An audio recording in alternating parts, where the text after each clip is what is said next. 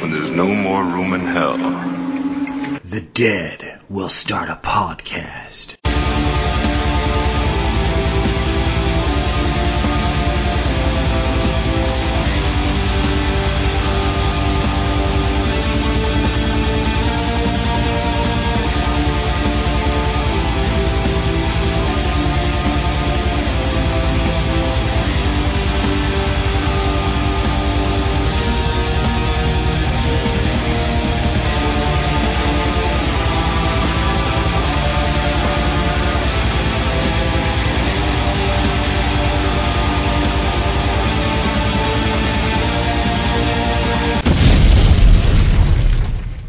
Everybody. Welcome to No More Room in Hell, number 30. I'm Mike, and joining me as always, it's Mr. Venom. What's up, Venom? Greetings and salutations, lovers of goulash. And if you don't understand my greeting, stay tuned. All will be revealed. People are probably like, I do like goulash, but I don't know what the hell you're referencing.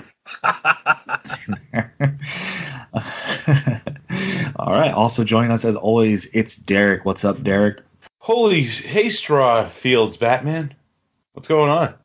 hey, man. You know, just uh, another weekend. We've hit springtime, so it's it's good times out here. Uh, we get we get to enjoy like a month before it's desert hot.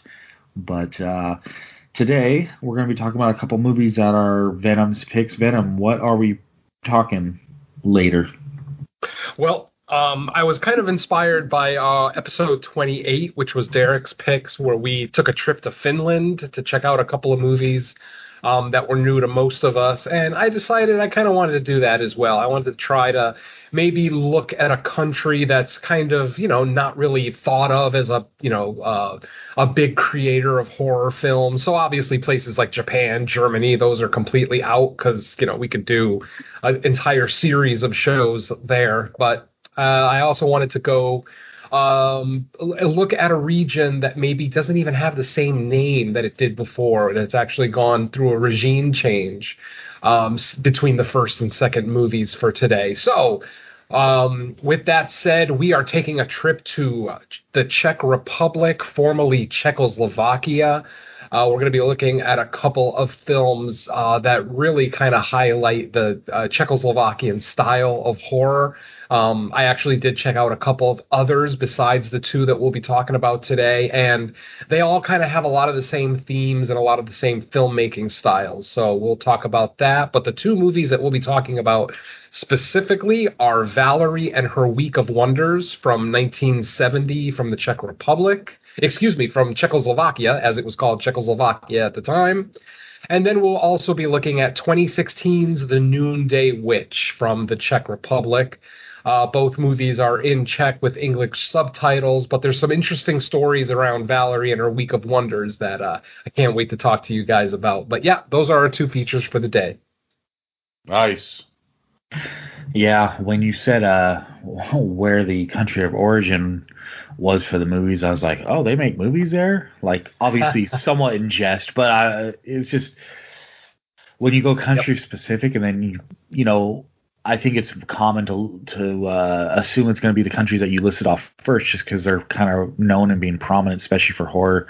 So sure. uh, as soon as you said, you know, where these movies are for or from, I instantly became interested. Now, Noonday Witch I had not seen, but um, I I knew because just from scrolling Shudder, I knew it was sitting there. So yeah. But the other one is is like a total brand new one for me. Like I had mm-hmm. never, not even known it existed. Yeah. well, me. when I picked uh, Czechoslovakia to be our kind of feature country for the episode, I went and did some research and I found a few videos on YouTube that were basically like the top 10 horror films from Czechoslovakia slash the Czech Republic. And I, I, went ahead and grabbed a couple that looked really intriguing to me. The Noonday Witch is not a first day watch, uh, a first time watch for me. I had seen this back in 2016 when I was a you know brand new podcaster on the scene, and um, I remember being a little indifferent on it, so I wanted to I kind of wanted to revisit that one. But then Valerie and her Week of Wonders was just one that um, just by reading its description, its synopsis, I was thoroughly intrigued and there's there's also a lot of cool like factoids about this movie that we'll talk about a little bit. Um, right down to the point that well, we may have watched child porn but we'll we'll get into more specifics when we get to the film. Yeah for sure. You know uh, i was just going to say uh, i heard of valerie her week for wonders for years and uh, i actually kind of mentioned it before on the show when we were talking about Ginger Snaps because there's actually on the Scream Factory Blu-ray there's a kind of a special feature on there talking about like uh, horror films that involve like the becoming of a woman, like you know when a girl gets her period, and that's one of the films they talked about back then. And the Noonday Witch is the same story with me with my, as Mike. Uh, I always just scroll by. I'm like, what is this movie about? You know, it was like it had like a you know like I called her Czech Republic Jessica Chastain on the screwing picture, and like, what is this? You know. But uh, yeah, they were both first time watches, and yeah, I got a lot to say about both the movies. So good, good, good choice either way, Venom. Nice. Yeah, so as usual, we will uh, get to those later in the show. Our our main features always the last thing we do. So, uh, how we start our show, I don't know why I'm treating this like people are brand new listeners, but hey, it's episode 30, so I guess that's somewhat of like a mini milestone. So, in case there are any new listeners, uh, we usually start out with what we watch. So, we'll go ahead and get right into that now. Uh, Venom, what do you have up first? All right. So, over the last few weeks, um, knowing that the world is going to be reopening very, very soon. Um, already parts of California are reopened, so that's kind of nice. But um, knowing that, that that the time was coming soon, and once everything does reopen, I'm barely going to be in the house because I'm not much of a homebody. I prefer being out. So with that knowledge, I went ahead and binged a bunch of 2021. So most, most if not all the movies I'll talk about today are brand new that we have not discussed on Fresh Cuts. And the first one I'm going to talk about is a movie that was just released at um, the beginning of March, a little less than a month ago. And that is Know Fear. And No is spelled K N O W. So it's no fear, as in the knowledge of fear. And um, you know, uh, this uh, movie is the story of um, a wife uh, who's been possessed. After her possession, her husband and family um, basically perform a dangerous ritual in a book used to identify and banish demons. Um, the ritual obviously goes wrong. I mean, obviously this is a horror film, so I mean we're looking at a you know we're looking at a fairly cut and paste, copy and paste um, possession film here with you know some new elements, but uh, when I, new is a stretch. Let's just say elements that we don't see as often in these times of films. Um, the film was mildly entertaining. I mean, I was definitely into it in the first half, but once we actually get to the second half and um, some more of the story is kind of uh, exposed to the viewer, it, it, tends to get kind of muddy um, you know, the whole moral of the story and everything else that's going on. So this one's probably not going to end up being any kind of high recommend.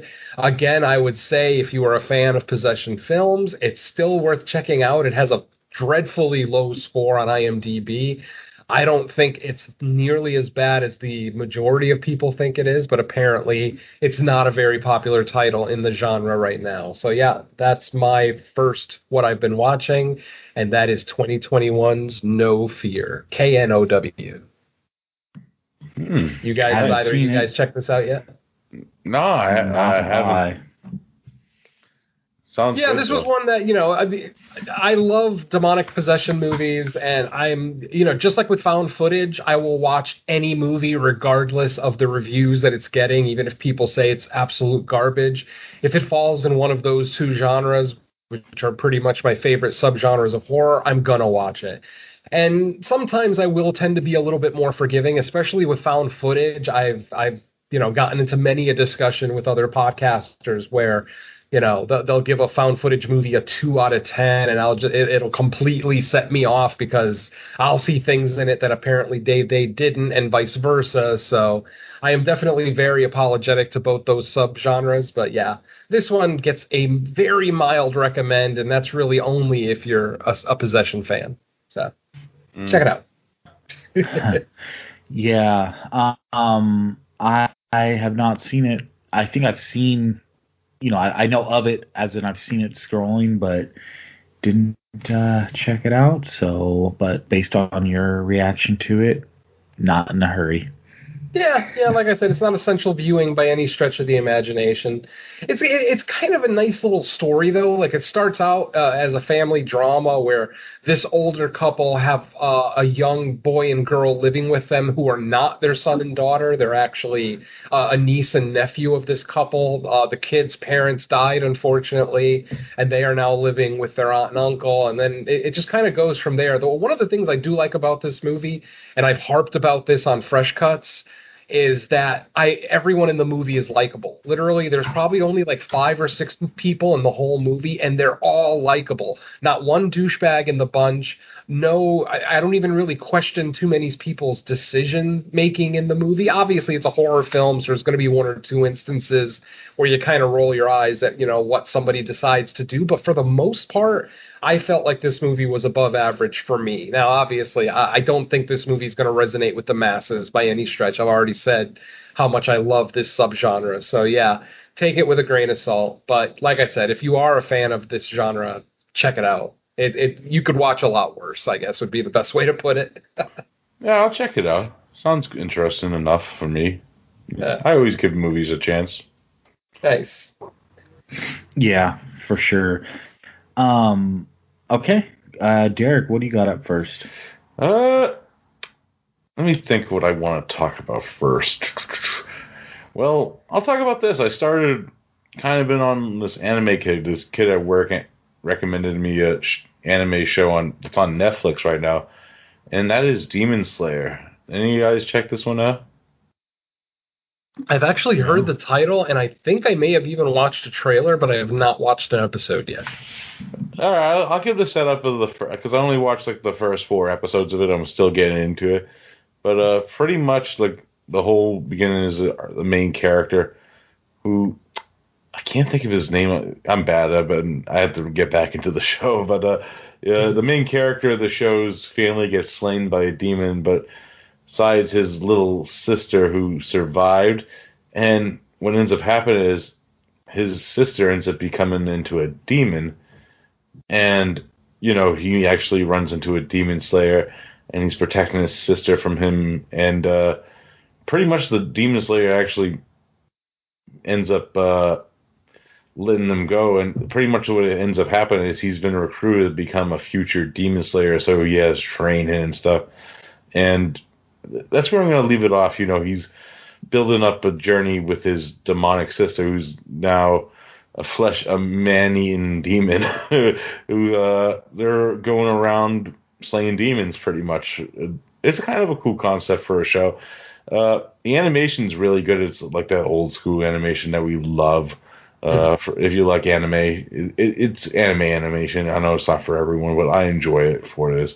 It opens with this great emo song, and it has like the, you know, that fucking emo soundtrack credit scene at the end, which is it's anime. It's typical for the genre, but uh, yeah, I dug it from what I've seen so far. I've been on and off of it for because I've been watching various amounts of shows lately. Because you know that's it's great to actually catch up on some shit that you haven't been wanting Mhm. to check out. You know, so uh, yeah, the, that's the first thing I've been checking. It's a really good, you know, lots of blood, violence, very cool aesthetical choices of like the battles. Uh, typical anime stuff, but you know, it's horror related. Uh, if I know there's a few fans of anime films on it, where you know they fight demons and stuff. So yeah, check it out. You, you said it's on Netflix. Yeah, it's on Netflix right now. The 1st I'll season. check it out. Awesome. All right. Um, all right, my first one up. I'll get this one out of the way because I'm pretty sure out of us three, I'm the only one that watches it. So you guys probably won't have too much to say about it. But it's it was the season ten finale of The Walking Dead, and I guess just the second half of season ten in general for those that aren't familiar with the show anymore. Basically, they had to split the season in two because of the way production came to a halt uh, at some point. So what happened was the first half of the season aired like normal, but the second half, I think they had bits and pieces of things filmed, so it got put on hold and then released at a later date. This uh, past Sunday, uh, they aired the season 10 finale, which was an episode dedicated to Negan, his backstory, kind of how he became Negan. If you're, you know, unfamiliar with the book and the show, then you probably have no idea who I'm talking about. But uh, if you do watch the show, then yeah, I, I thought it was probably the best episode of season 10. I I personally tend not to be a fan of the episodes that just do a deep dive on a single character because for me, like these story driven shows, there's usually so much going on week to week that when like they they kind of pause the storyline to like focus on one character for the entire running time, it feels like you know you you basically didn't get your fill of the rest of the story for the week. But this one, um, Negan, I, I thought it was really well. I thought, you know, the show has a, a, a good way or an interesting way of taking characters from the comic and making them a little more three dimensional, which it makes sense because a lot of comics, especially horror comics, sometimes, you know, the characters are very just stereotypical villain or bad guys, like over the top, no redeeming qualities. That's fine. It makes sense. I love the comic. Uh, but the show uh, at times, depending on the character, how you know how much is invested in that character, they try to uh, make them a little more layered. Uh, they try to show motivations from their perspective, even though they're the you know in the main story they're considered the villain. So uh, Jeffrey Dean Morgan he's played a great Negan, and I thought that was probably the best episode of this season. Uh, those for and also next season is the official last season of the show. So um, it was a good way to go out. We'll see. Uh, because of the season 10 second half getting delayed, we are getting a new season in the same calendar year this fall. So we'll Doesn't, we'll see how the the show Dead plays always out. split their seasons? well, so I remember they- them always splitting them. they did they did, but um, because I mean, I'm sure the break in between this time was a little bit longer because of the Right. pandemic. mean, I usually, always, but- usually there's a planned break. They do like the mid-season finale, Right. and what usually happens because they usually would start in October, and they go they do the the uh, hiatus during like the holiday season and come back sometime, usually at the end of January or February.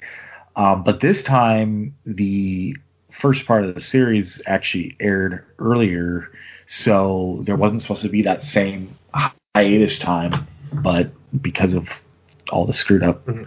filming and scheduling, it just got pushed longer. Uh, the same thing happened to Fear the Walking Dead, but they, I th- believe they had more. Actually, no.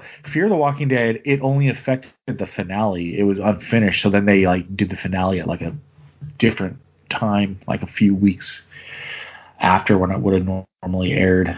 Um, but that the new season that's actually starting tonight for anyone that watches that. But anyways, yeah, I just wanted to mention it because you know it is a show I used to really cover more in depth, but um, that's that's up for me first. So Venom, what do you got next?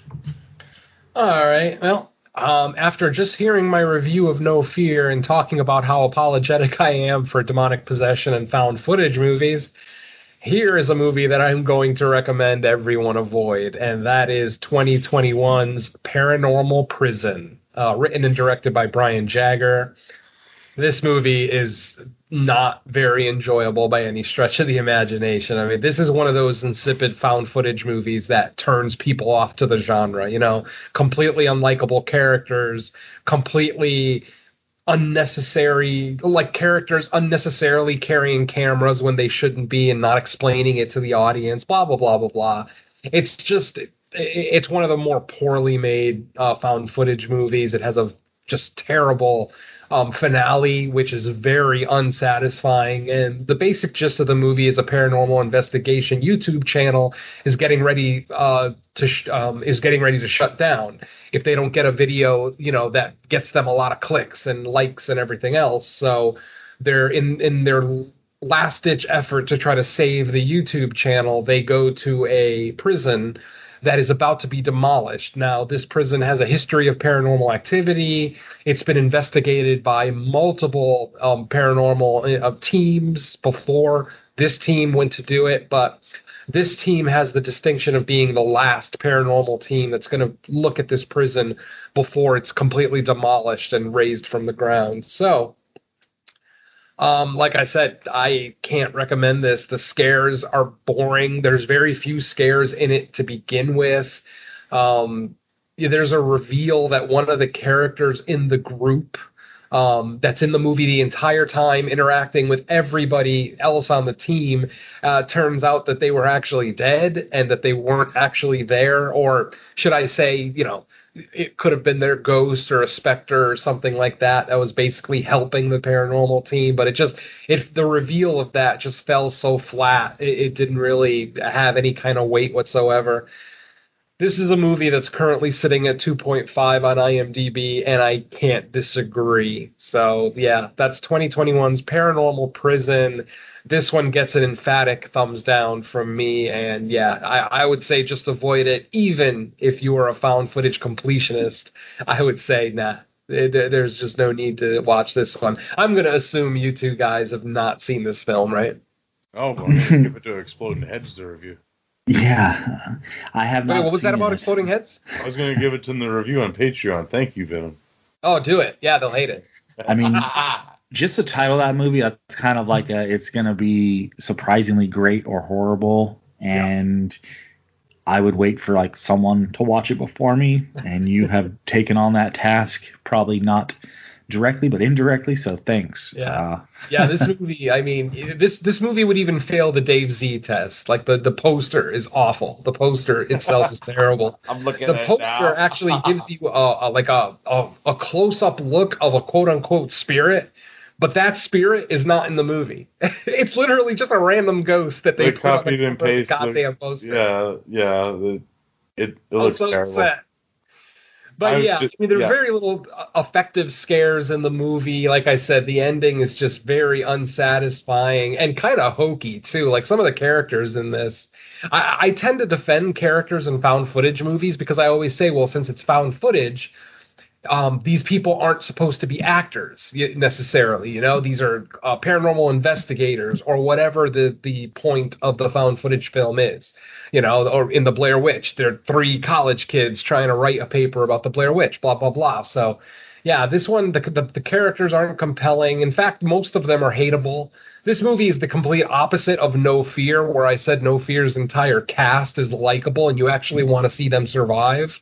Whereas this movie, i- it's just painful to get through at times. There's literal lines of dialogue in here that'll make you cringe to no end.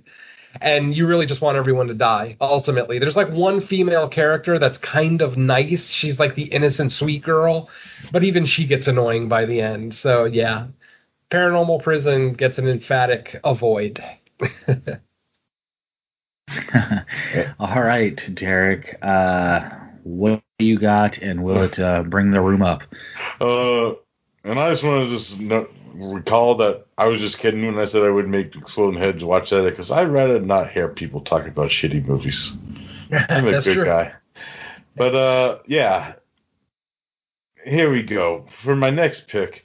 Speaking of The Walking Dead, I've been checking out the new show on Amazon Prime from Robert Kirkman called Invincible, based on Oh, his yes. comic book adaptation. I'm up to episode five. I actually just finished episode five after uh, before we started recording, and I'm hooked to that show. It's so good.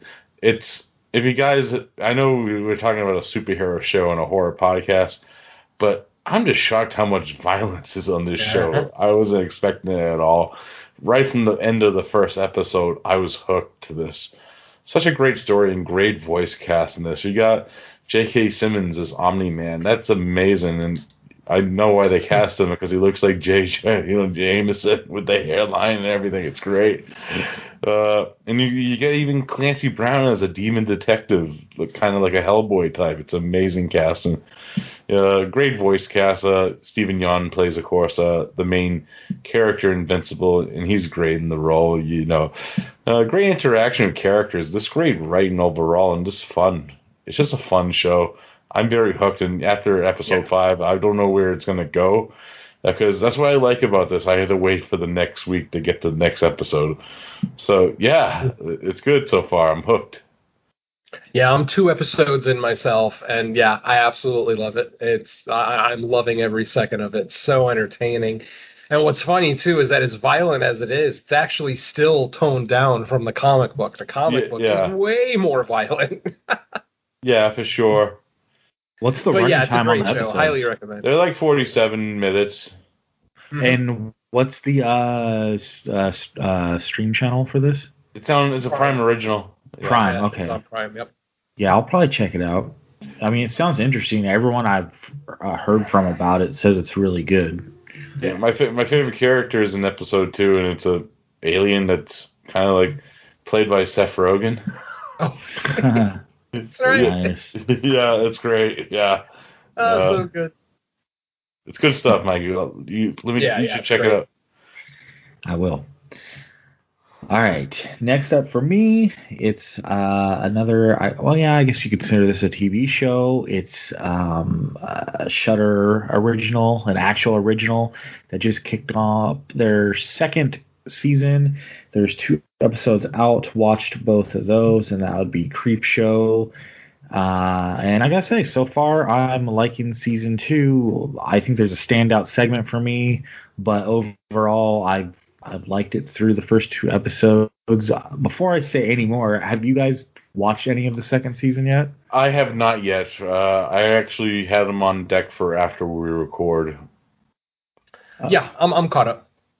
Uh, what have you thought so far of it, Venom? Oh, it's much better than season two, but it's also very pandering. Like this this season so far, they're really really pandering to the hardcore fans, especially. I mean, really the whole first episode. Both segments in the first episode are very pandering to both fans of the original uh, and uh, of the original Creep Show, and and then of course it- it's probably not much of a spoiler at this point to say that the second segment of the first episode is inspired by the Evil Dead and the Necronomicon specifically. So. Um, and, and when I say pandering, I'm not I'm not necessarily using that in a negative way because sometimes I like being pandered to. A lot of people will say that the uh, the first Star Wars movie in the new trilogy, Force Awakens, was very pandering to the original fans. Well, guess what? I fucking love that movie, so I don't mind being pandered to periodically. So Yeah. uh, I, I have no complaints uh, with the episodes. I mean, uh, yeah, that first episode is stellar. Uh, the second episode is still really good. Um, both segments were solid, but yeah, I can definitely see that they're they're kind of trying to um, placate older horror fans. It's this- very familiar, yes. covered ground type stories. Um, And then Ashley Lawrence was in the second episode, right? Am I thinking of the right one? uh, Second episode, not second story. The second episode was it- second episode, uh, Yeah. uh, Keith David was in it. Uh, Josh McDermitt, who plays Eugene on Walking Dead, was in it. Oh, okay, uh, I haven't aired C. Thomas Howell, right?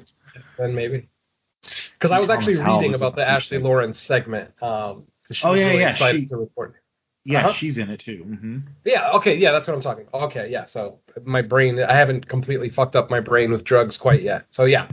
um, so like I said, being able to see these people, you know, actors that horror fans are familiar with, especially some like an Ashley Lawrence that we maybe don't see as much anymore.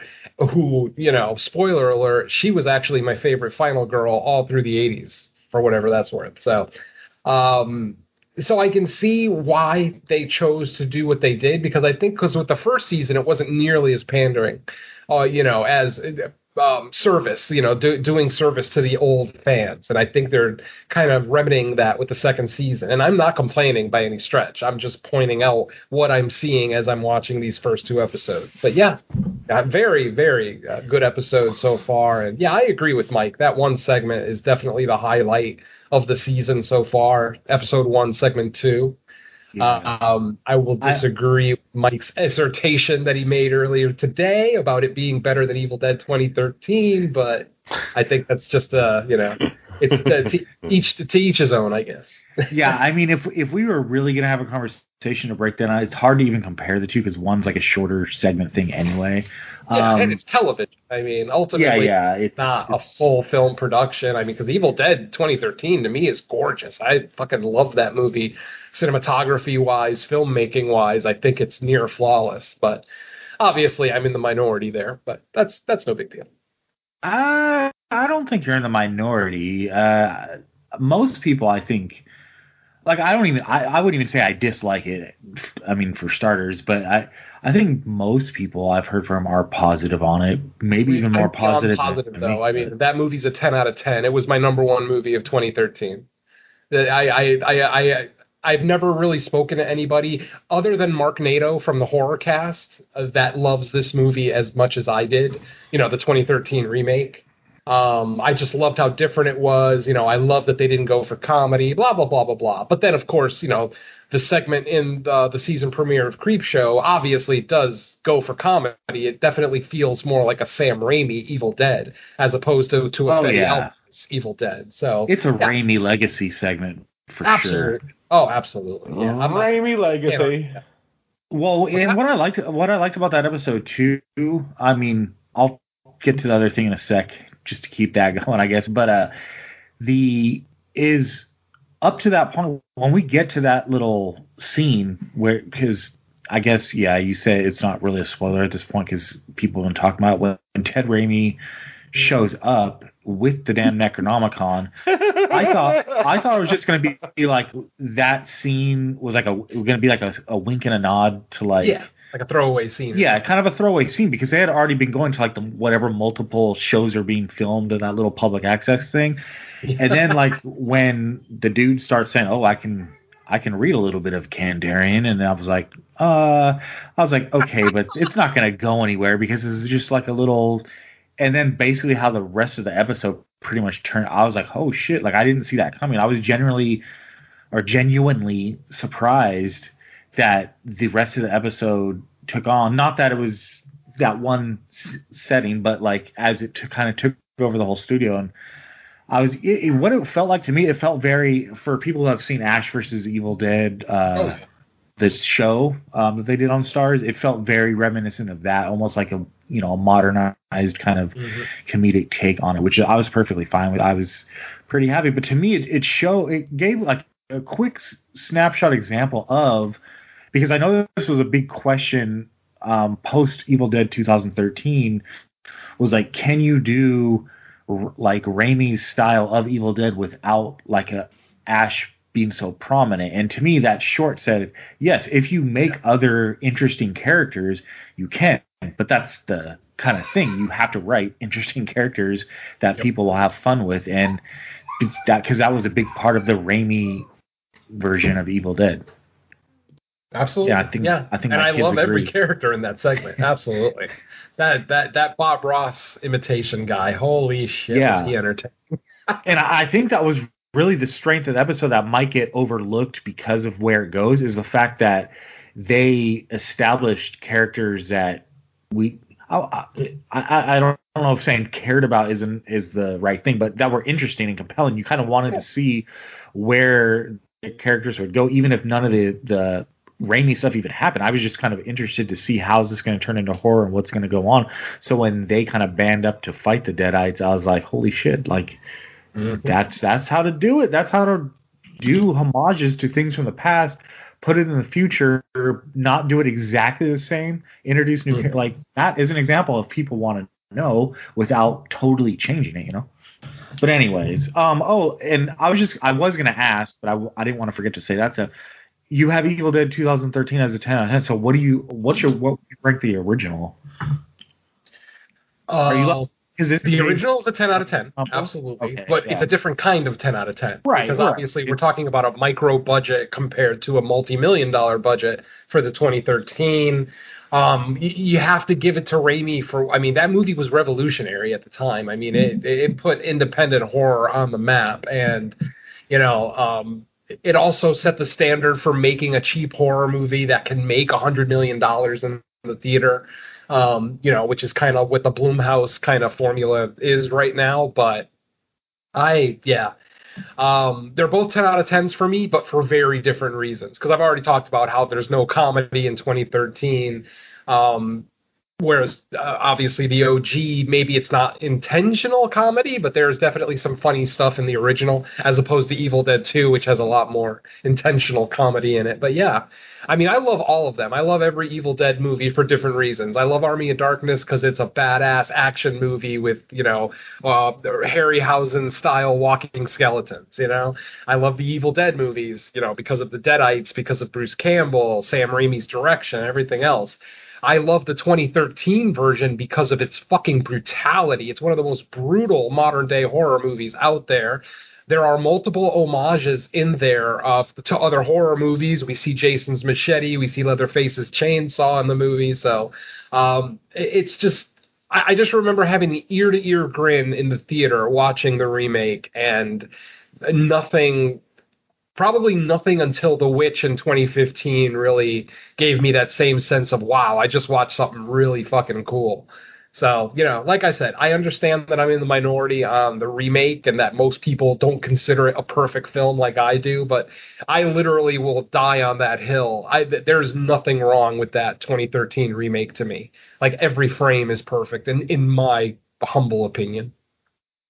Oh man, you should have been on the Evil Dead show. At that point, Yeah, yeah, but I don't like I don't like JP.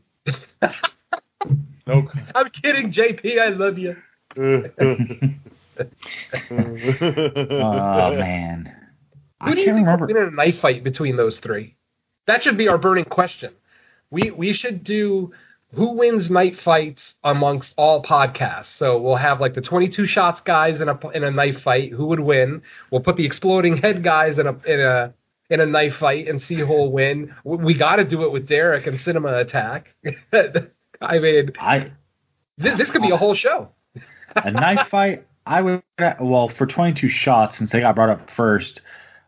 Mood spends a significant amount of time Mood. outdoors, so I would go with Moods just based on that. Now there could be knowledge of JP and Jeremy I just don't know of, but based on what I know about the three, Moods is like the outdoors guy, so he probably uses the most you know physical tools to do go. stuff with.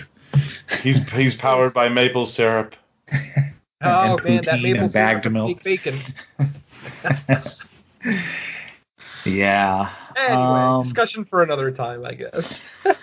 Yeah, we've done the Evil We Dead got off on so one day tangents we'll do the Evil Deads, I guess, way down the line. There you go. Uh, all right, I think that started with me talking about Creepshow, and it's back to Venom for his final uh, entry, if you got one. Uh, the last one. Uh, okay, this this movie, man.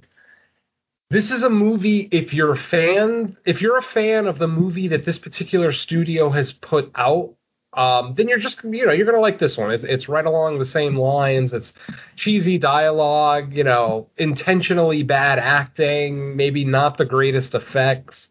And the studio I'm talking about is SRS uh, Films, uh, makers of such movies as She Kills and uh, what was the what was the the kaiju one, Derek? Uh, there's a few of them. Rygo, Or yeah, Reiko, right? Something like that. yeah. anyway, so if you're familiar with SRS's stuff, then you know that they're an ultra indie, micro budget, you know, film studio making movies as cheaply as possible. But you know, a lot of times they end up being very entertaining. So the movie I'm talking about today is their latest movie, and it is called Virus Shark. Um, in this world, uh, the world is ravaged by a new virus. Get this, it's Chovid one. So instead of COVID nineteen, it's the Shark Virus ID dash one. Shovid one. and basically, the infection is being spread to people, of course, through shark bites. And there's there's a series, there's a few sharks that actually are, are able to spread the virus, but there's one main like super shark that's all like mutated and whatnot. Obviously rendered in poor CG, but you know that again that's SRS's style, so. Um, there's not really a whole lot I can say about this movie. I mean, I, I gave you pretty much three quarters of the story already. It's it's just a bunch of scientists trying to figure out a cure for this um, virus. Apparently, in the film, the virus has overtaken the world to the point where there's only a few pockets of human beings left. And this is like the last research facility still working in the world. They're trying to get a, uh, they're trying to get the antivirus, the vaccine, if you will, and you know, hilarity ensues from there. You know, you've got some crazy characters, over the top, stupid characters, you know, characters that make you wince and cringe. Um, you know, one or two likable characters that you kind of want to see get through.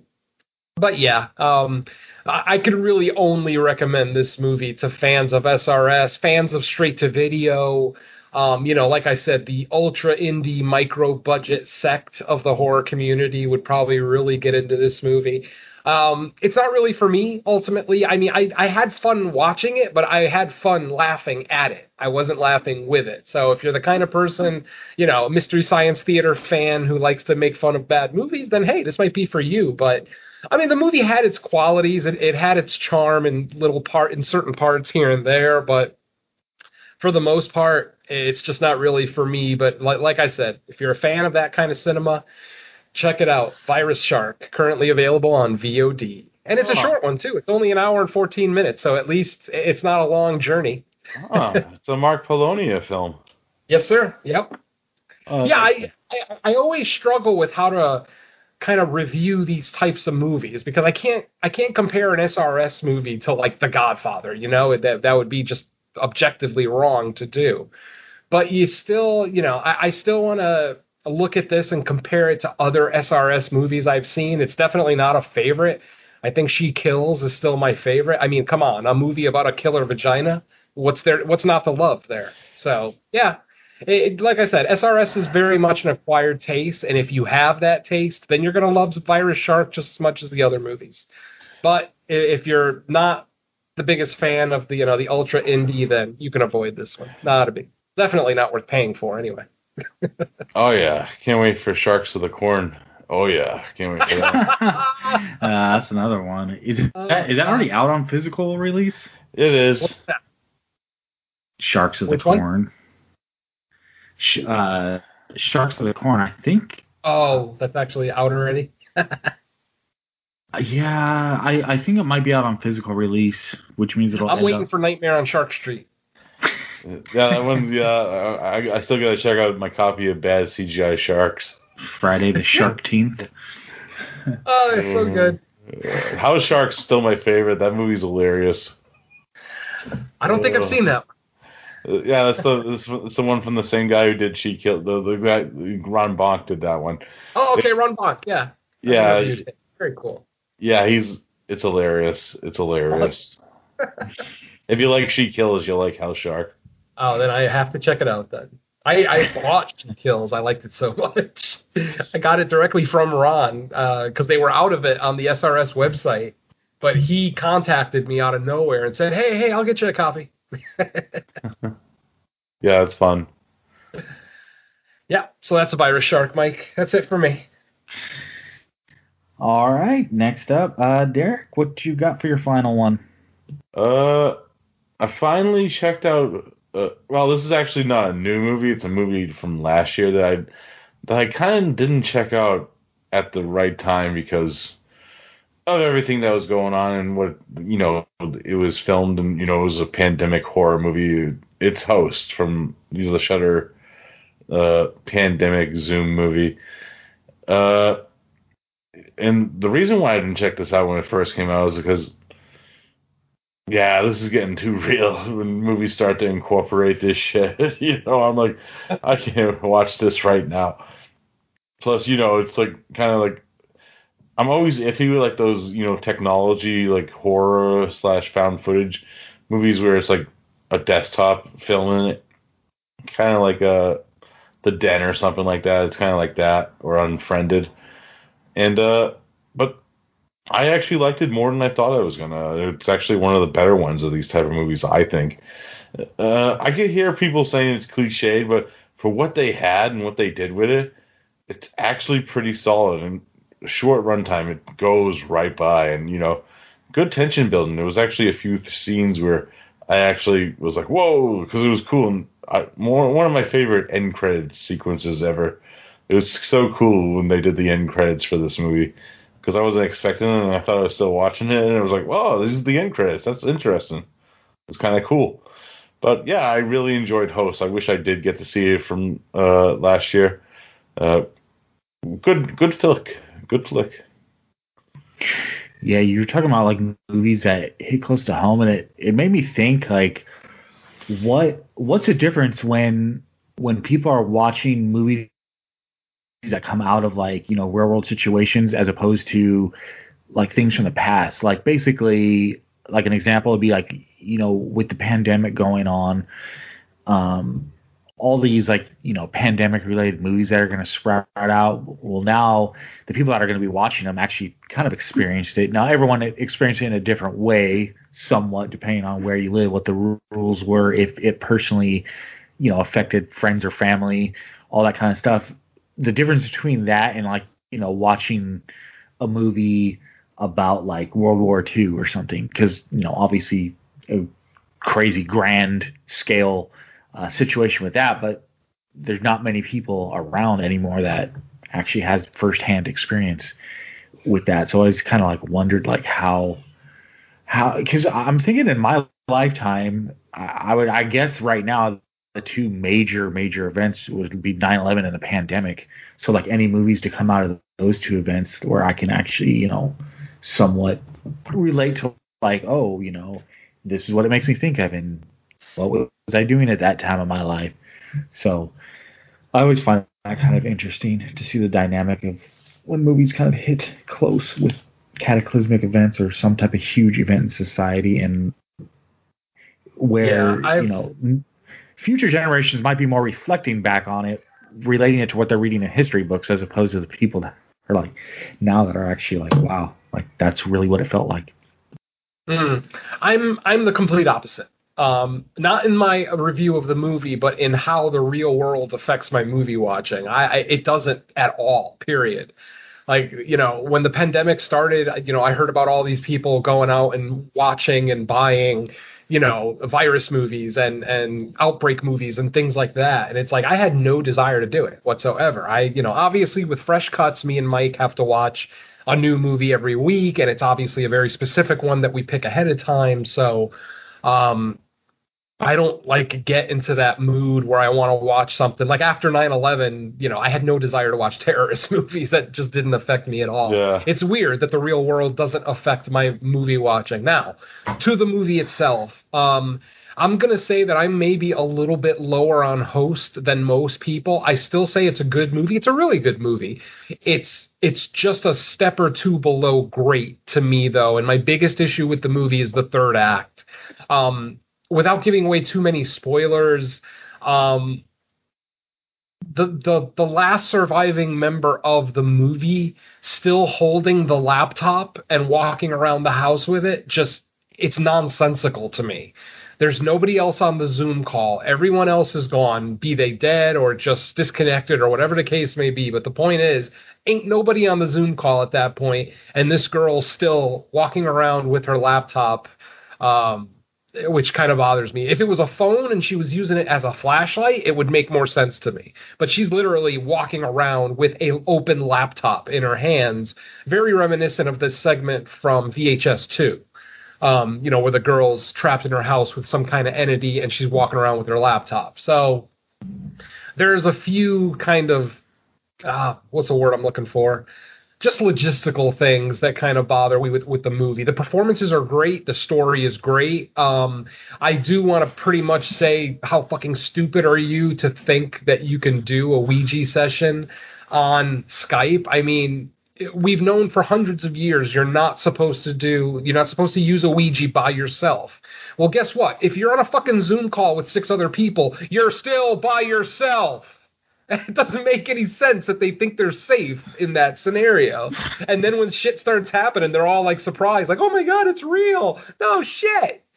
so yeah, there's some there there's some plot things in there that bother me. Overall, it's still a really good movie. I do enjoy it. I don't think I'll ever revisit it. Maybe just to look at Gemma some more, because yes, I'm sorry, but the pig in me is gonna come out a little bit. I fucking fell in love with Gemma. I don't know what it is about her look, but I dig it. She's got that like English uh, Asian weird look to her. I don't know. I can't describe it. Anyway, point is, yes, it's a good movie. It's a it, it's borderline great movie. I know a lot of people are calling it like at the end of 2020, it was on a lot of uh, top spots on people's top tens. Maybe not necessarily people in our community, you know, podcasters, but watching like YouTube videos like top 10 horror of 2020, I saw the host as or a host as number 1 on a lot of them. And yeah, that I just don't agree with. I mean, it, it, ultimately, Host wasn't even in my top 20 for 2020. Now, granted, I may watch more movies than people that are doing YouTube top 10s, you know, like Watch Mojo or, you know, any of those other YouTube channels that do top 10 lists. But yeah, host just a little below where everybody else has it. Just because, again, I'm a found footage guy. I look for little things in found footage to either make me say, "Oh, that was cool and clever." Um, I forget what the name of the movie was. God damn it! It was something like the Smithfield incident or something like that. Um, that was an that was a found footage movie, but it was aliens. It was an alien invasion. But the way that they did that movie was the guy in the movie was missing one of his eyes. So what he did is he created a glass eye and he took the camera out of an iPhone, like an iPhone 7 or something, put the camera inside his glass eye so that wherever he went, he could keep filming. See, that may be a little bit of an over the top, you know, way to explain why we're able to see every bit of the movie right up until the end. But I st- I thought it was mildly clever, you know, because because it's something that actually happens in real life. I looked it up after I watched the movie, and there are people out there that can put phone cameras inside their glass eye and put like a little lithium battery inside so that it has a power source and literally can film with it and send it to the internet and whatnot. So it's kind of clever. So, like I said, that's part of the reason why Host left me with a sour taste in my mouth. Because even though that final couple of minutes was intense, it didn't make sense that she was walking around with that damn laptop. So, you know, good but not great. That's my final assessment of the host. Walking along host, the excuse host's tree.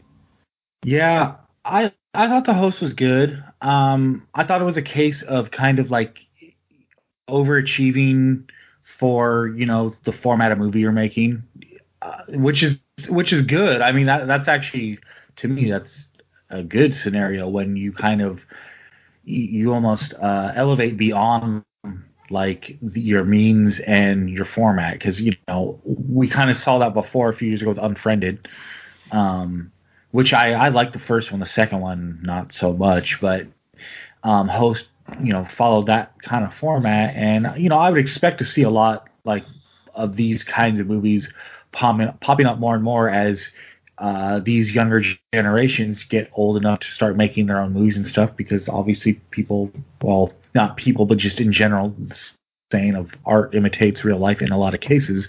So it makes sense that people are going to be incorporating the technology that they've grown up using and still continue to use today. But i mean as far as host I, I gave it a favorable review, but in the context of like going up against like the better horror movies of the year, no, it doesn't. To me, it doesn't stack up with those. Um, it was perfectly fine for what it was, but let's be real about where that falls. You know. Yeah, yeah, and I wasn't saying it was like amazing or anything. I just I, I liked it more than I thought I was gonna. Oh no, dude, you're in the majority. Most people really, really like it. Most people like it more than I do. So Yeah. You know, I, I, I definitely recognize when my opinion differs from the majority of the community, and yeah, this is absolutely an example of that. I mean, the praise that I heard for this movie when it came out was just over the top, and then when Mike and I watched it for Fresh Cuts, it's like, well, it's okay, it's good, But maybe that's I why I waited too, because I I heard like a lot of people raving about it too, and I didn't want to be, you know, as that's valid overhyped. Yeah. Obviously, we had to watch it right away for Fresh Cuts, so I mean, I technically we watched it right away, so it was before the hype. Um, but I just didn't. I, obviously, with horror podcasters, you know, we kind of see more movies like this to the point where people are sick of the found footage uh, genre. But as far as like mainstream Hollywood goes, it, it, it's kind of been ignored. We we don't really get a lot of big budget found footage movies anymore. So Host, it, it's a product of its time. It came at the exact right time. Uh, the filmmakers they hit a home run because they you know they made it you know, obviously the pandemic helped. I mean, obviously the pandemic was probably the inspiration for the film, but just you know, the timing was perfect. Uh, the performances were great. Uh, even the basic story was okay, even though I have that one fundamental problem with it, especially because like um, as part of that Zoom call that they, they had an actual expert, a woman who had done seances many times. And the whole time before anything happens, I'm screaming at the television, You guys are all alone. You know this, right? You can't do a fucking seance by yourself. Uh, so yeah, so instantly I knew where the movie was going to go, which kind of hinders it a little bit for me because I don't try to see where a movie is going. For the most part, I try to watch it. I try to go on the journey that the director wants me to go on. And, you know, I judge it from there. But whenever I can see the ending, or maybe not even the ending, but I can see like the next half hour, how the next half hour of the movie is going to play out, it just takes out the excitement and surprise level of the whole thing. It's like, yep, I called that. Oh, yep, I called that too. Oh, yep, there's another one. So even though I may not have necessarily called the ending, the fact that I that the second act was 100% predictable, eh, kind of affected my review of it. But it's still it's still a really good movie. Like I said, I know I'm talking a lot of negatives, but it, it is a really good movie. I would still really recommend it to anyone, found, found footage fan or not. It's a great movie, Yeah. and hey, for whatever it's worth, there's some good looking girls in the movie too. So rock on. Yeah.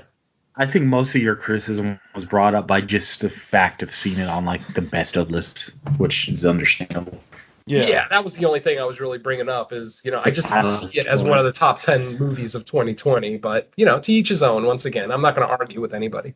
Yeah, for sure. But it, it could definitely be on like top 20 or 2020 was it 2020 surprises because I, I would definitely say I was surprised as Derek said how much Oh yeah, I liked it. Um, once I once I saw what it like what kind of movie it was, I was like, really? And then I was like, oh yeah, that was surprisingly fun and entertaining. So Sure. if someone wanted to make that list, I would definitely probably have it in the top ten of that.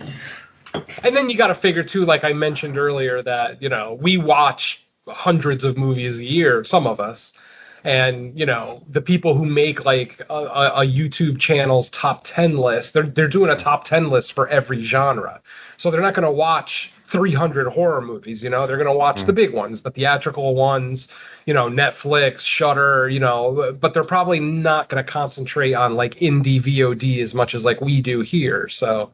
Yeah, I, I- I could see people having it in their top 10 if, say, they only watched 50 movies, especially since the theaters were closed in 2020. If, if, if, if it's the kind of person that only watches theatrical and lar- and like popular streaming ones, like I said, Netflix, Prime, Shudder, stuff like that, then I guess I can kind of see it being near the top of their list because ultimately all the movies, like when we did our top 10 show, most of our movies were indies. Obviously, since we didn't have theaters in 2020, obviously, you know, a lot of us still had the popular stuff like, you know, The Invisible Man and The Hunt and stuff like that, but our our top 10s for 2020 were filled with things like Possessor and VFW and you know movies that didn't get theatrical releases that you know really impressed us that maybe mainstream movie watchers probably missed you know so Yeah.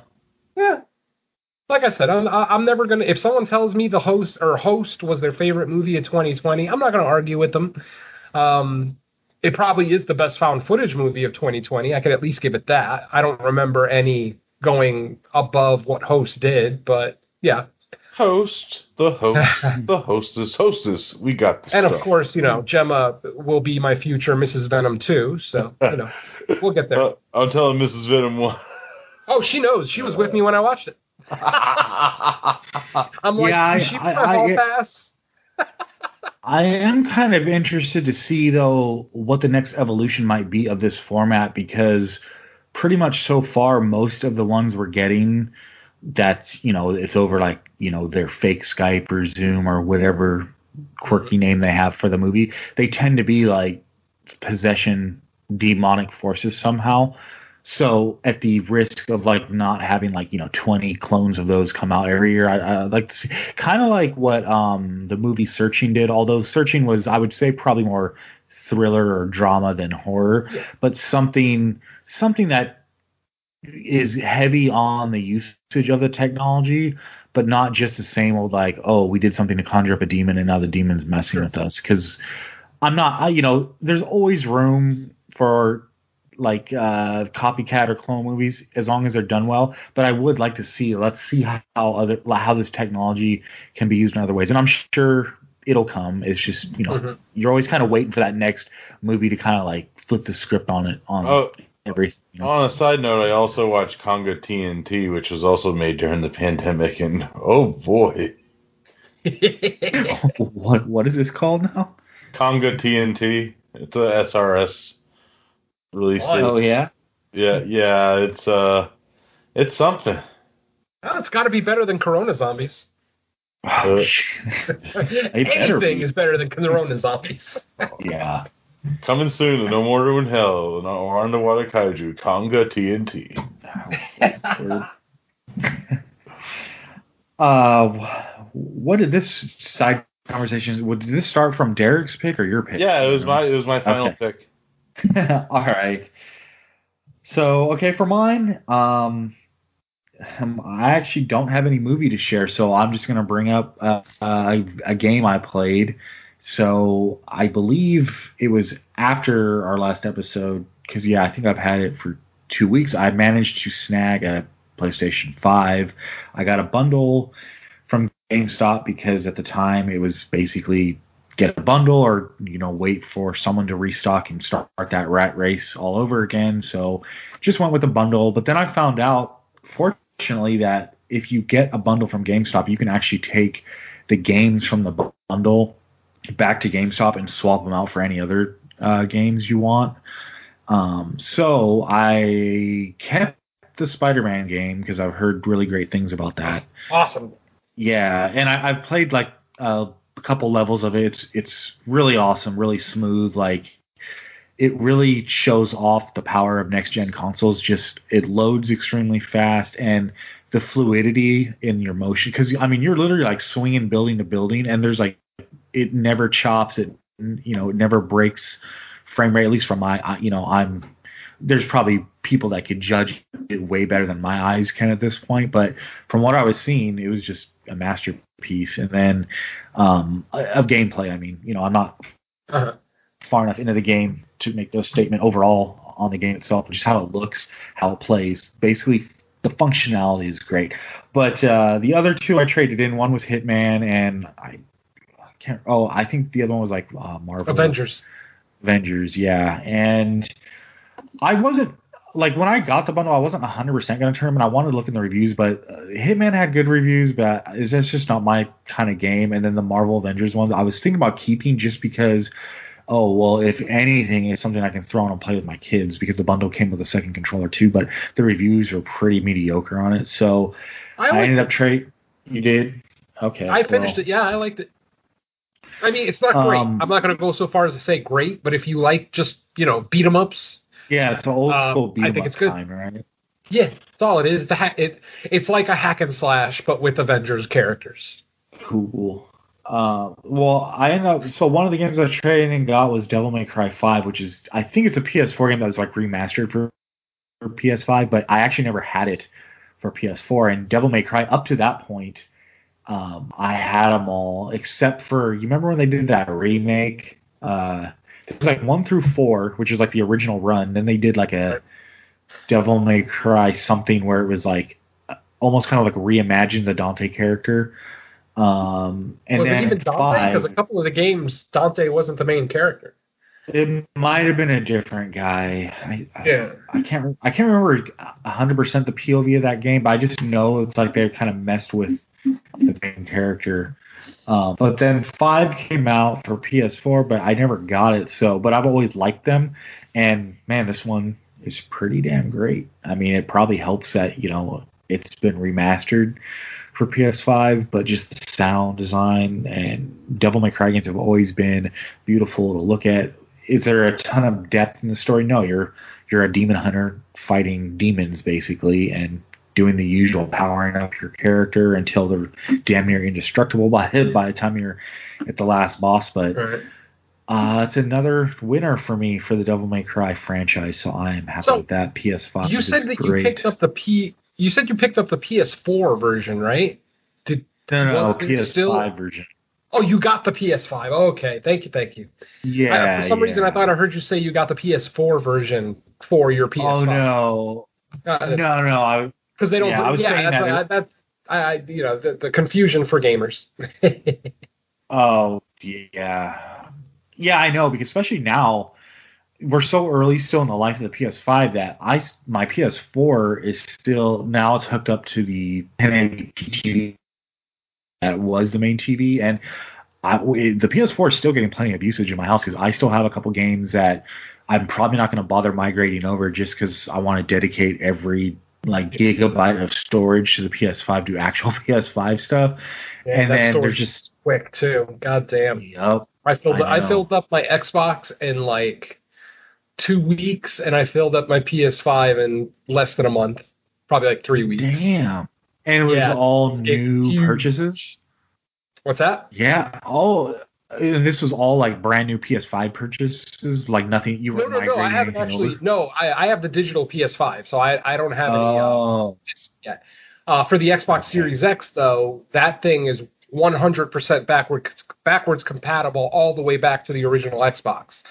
Um, that's why I feel like Xbox is crushing this generation so far. Obviously, we're only six months into the generation right now, into what is this, the ninth generation of video games? So, um, oh, like that. Sony yeah. long way to go, but because of Xbox's backwards compatibility, um, it's absolutely crushing it. So, I mean, because I, I I put in an Xbox 360 game the other day, and it plays even better than it did 10 years ago.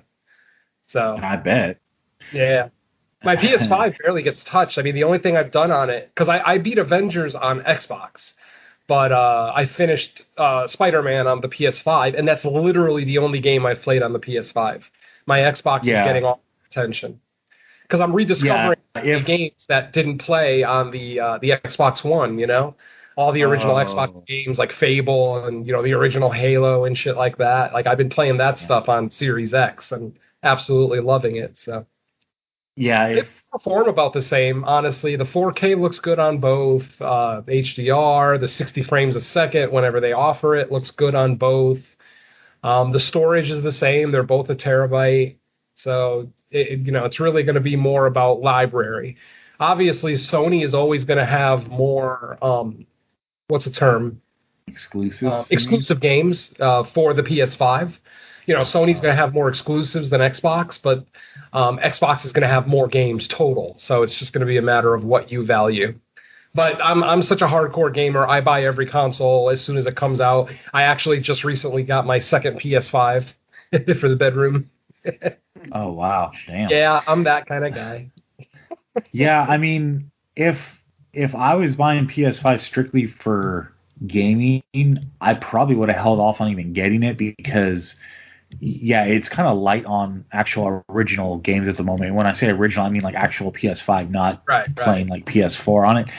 Um, but I know I've spoken about this before. I don't know if on the show, but when I when I upgraded to like having a 4K home theater, just everything, I wanted to get everything at once because I I get kind of like anal about it where like you upgrade one thing to 4K, but it's like what's really true 4K because everything else in your thing isn't for you know how it gets like kind of confusing like that. So I was trying to like time everything and have the money set away to where like okay once I go 4K on one piece of this system I want to be able to up and obviously you know it doesn't have to be the same day but at least within the time the purchasing period and uh, the TV and receiver I got at the same time I knew the PS5 it was a matter of like when I could get it but I just lucked out that like a couple weeks after I was able to be right online when they restocked so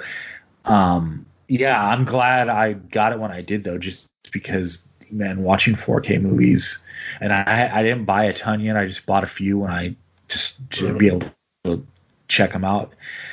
Yeah, it looks pretty damn amazing. So Exact same. Oh yeah, that's awesome. yeah, uh huh. And, and my and my comment on that is Shadow of the Colossus. Let's do it. Hell yeah, I would I would love a 4K Shadow of the Colossus. Holy shit, that game is that. amazing. Yeah.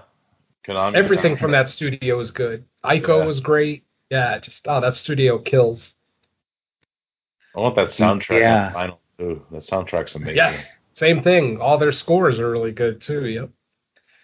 All right, Mike. Yeah. What's next? Um, what's next? News, because we have covered everything we watched and I guess what we played in my case. So, news.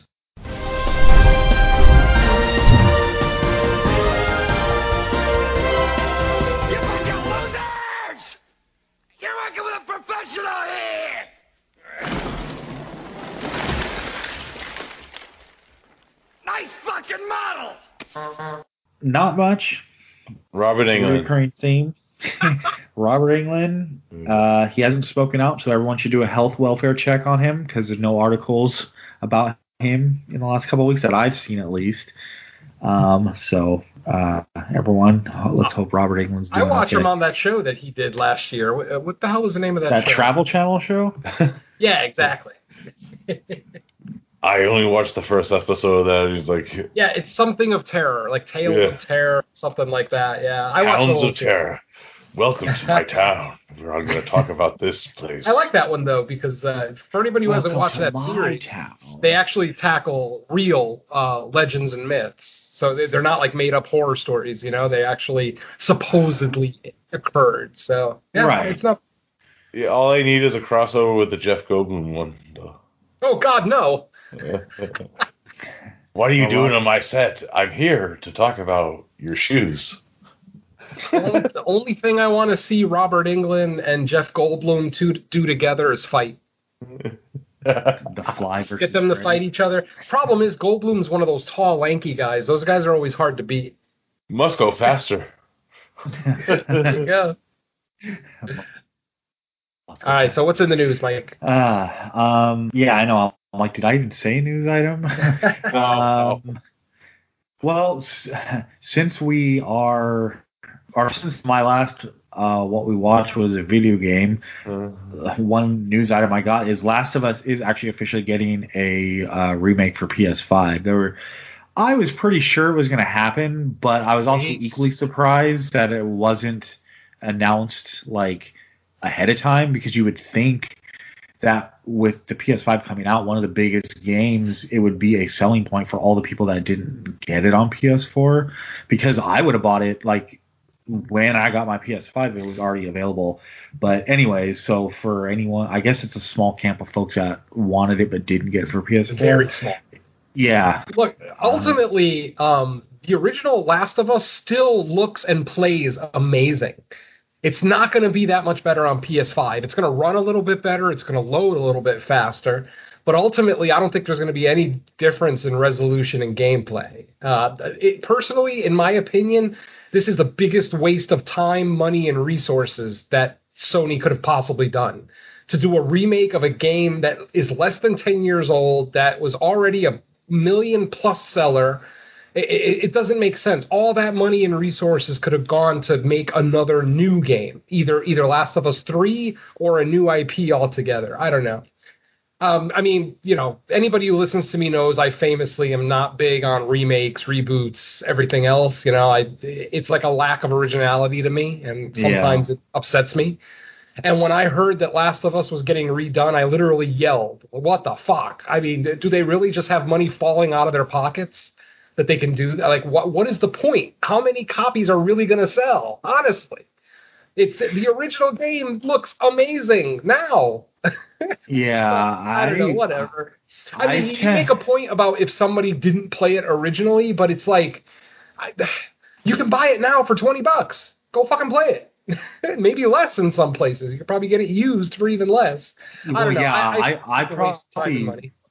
I usually don't tend to buy like these um the remastered versions. Now, I'll do it for like you know if it's like three four, four generations ago, like the Resident Evil two uh, remaster I did, but they also kind of built that from ground up. It wasn't because like the Resident the original Resident Evil one, it was more just like taking the PlayStation game, kind of you know throw new paint on it. But the Resident Evil two, they actually kind of rebuilt how functioned and everything, so it was really cool in this case, yeah, if, if I already had Last of Us PS4, I'd never spend the money just to say, okay, now I have it on PS5.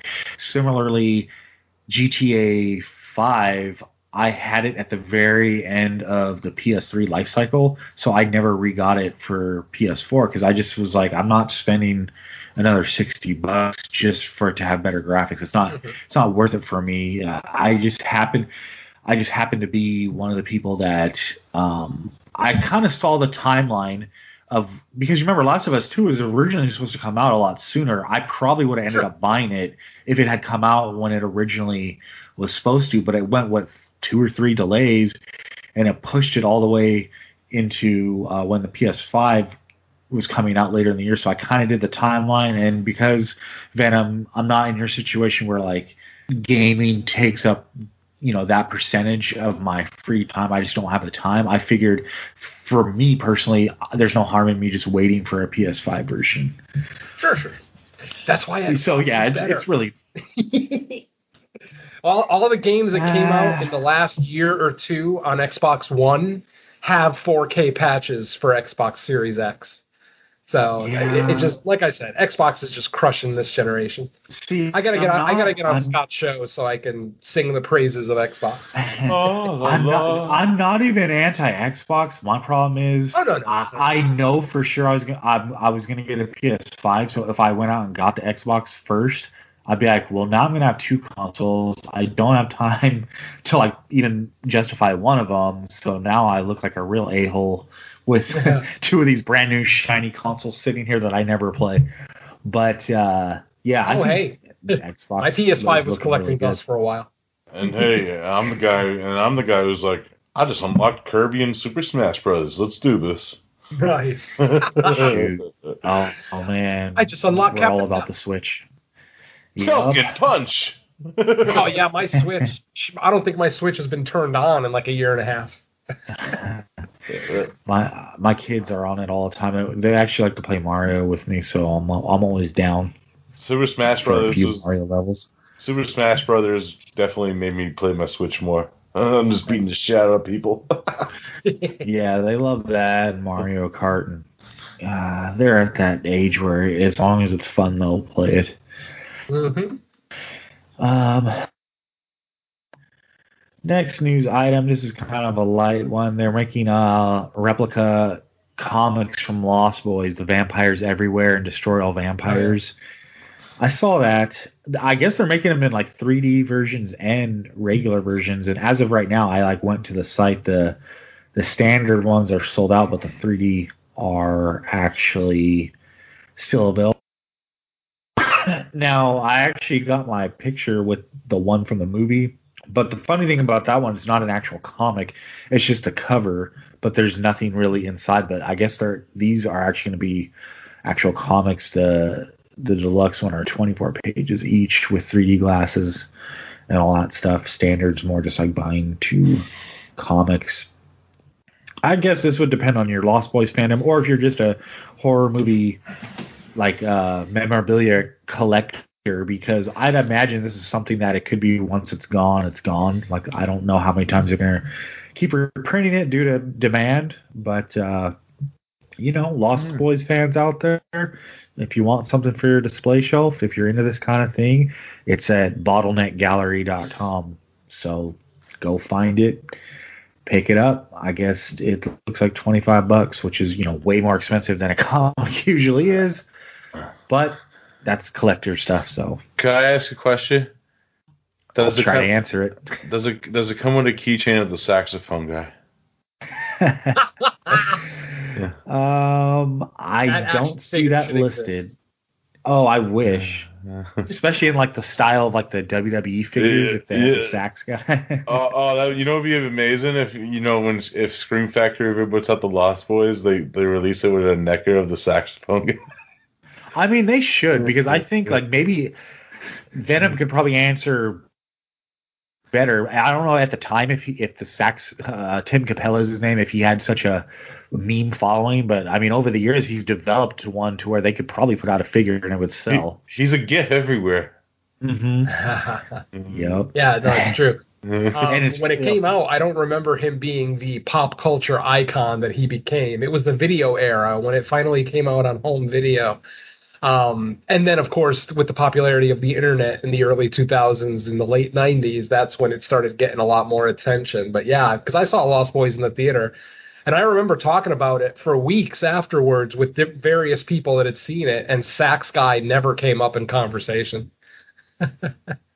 So- yeah, uh, I I don't remember when I was a kid. People talk like me and my friend. I remember thinking that the sax guy in Lost Boys was hilarious, but it really didn't go beyond just kind of the two of us laughing about it. Like, of course, you know, when we were kids, kids, there was no internet yet, so unless like other people immediately around you talked about or cared about it, you didn't eh, find the community of like-minded people so easily but it's definitely something that's like developed over what last 20 30 years and now it's just hilarious. You see that gif everywhere Second coming, man.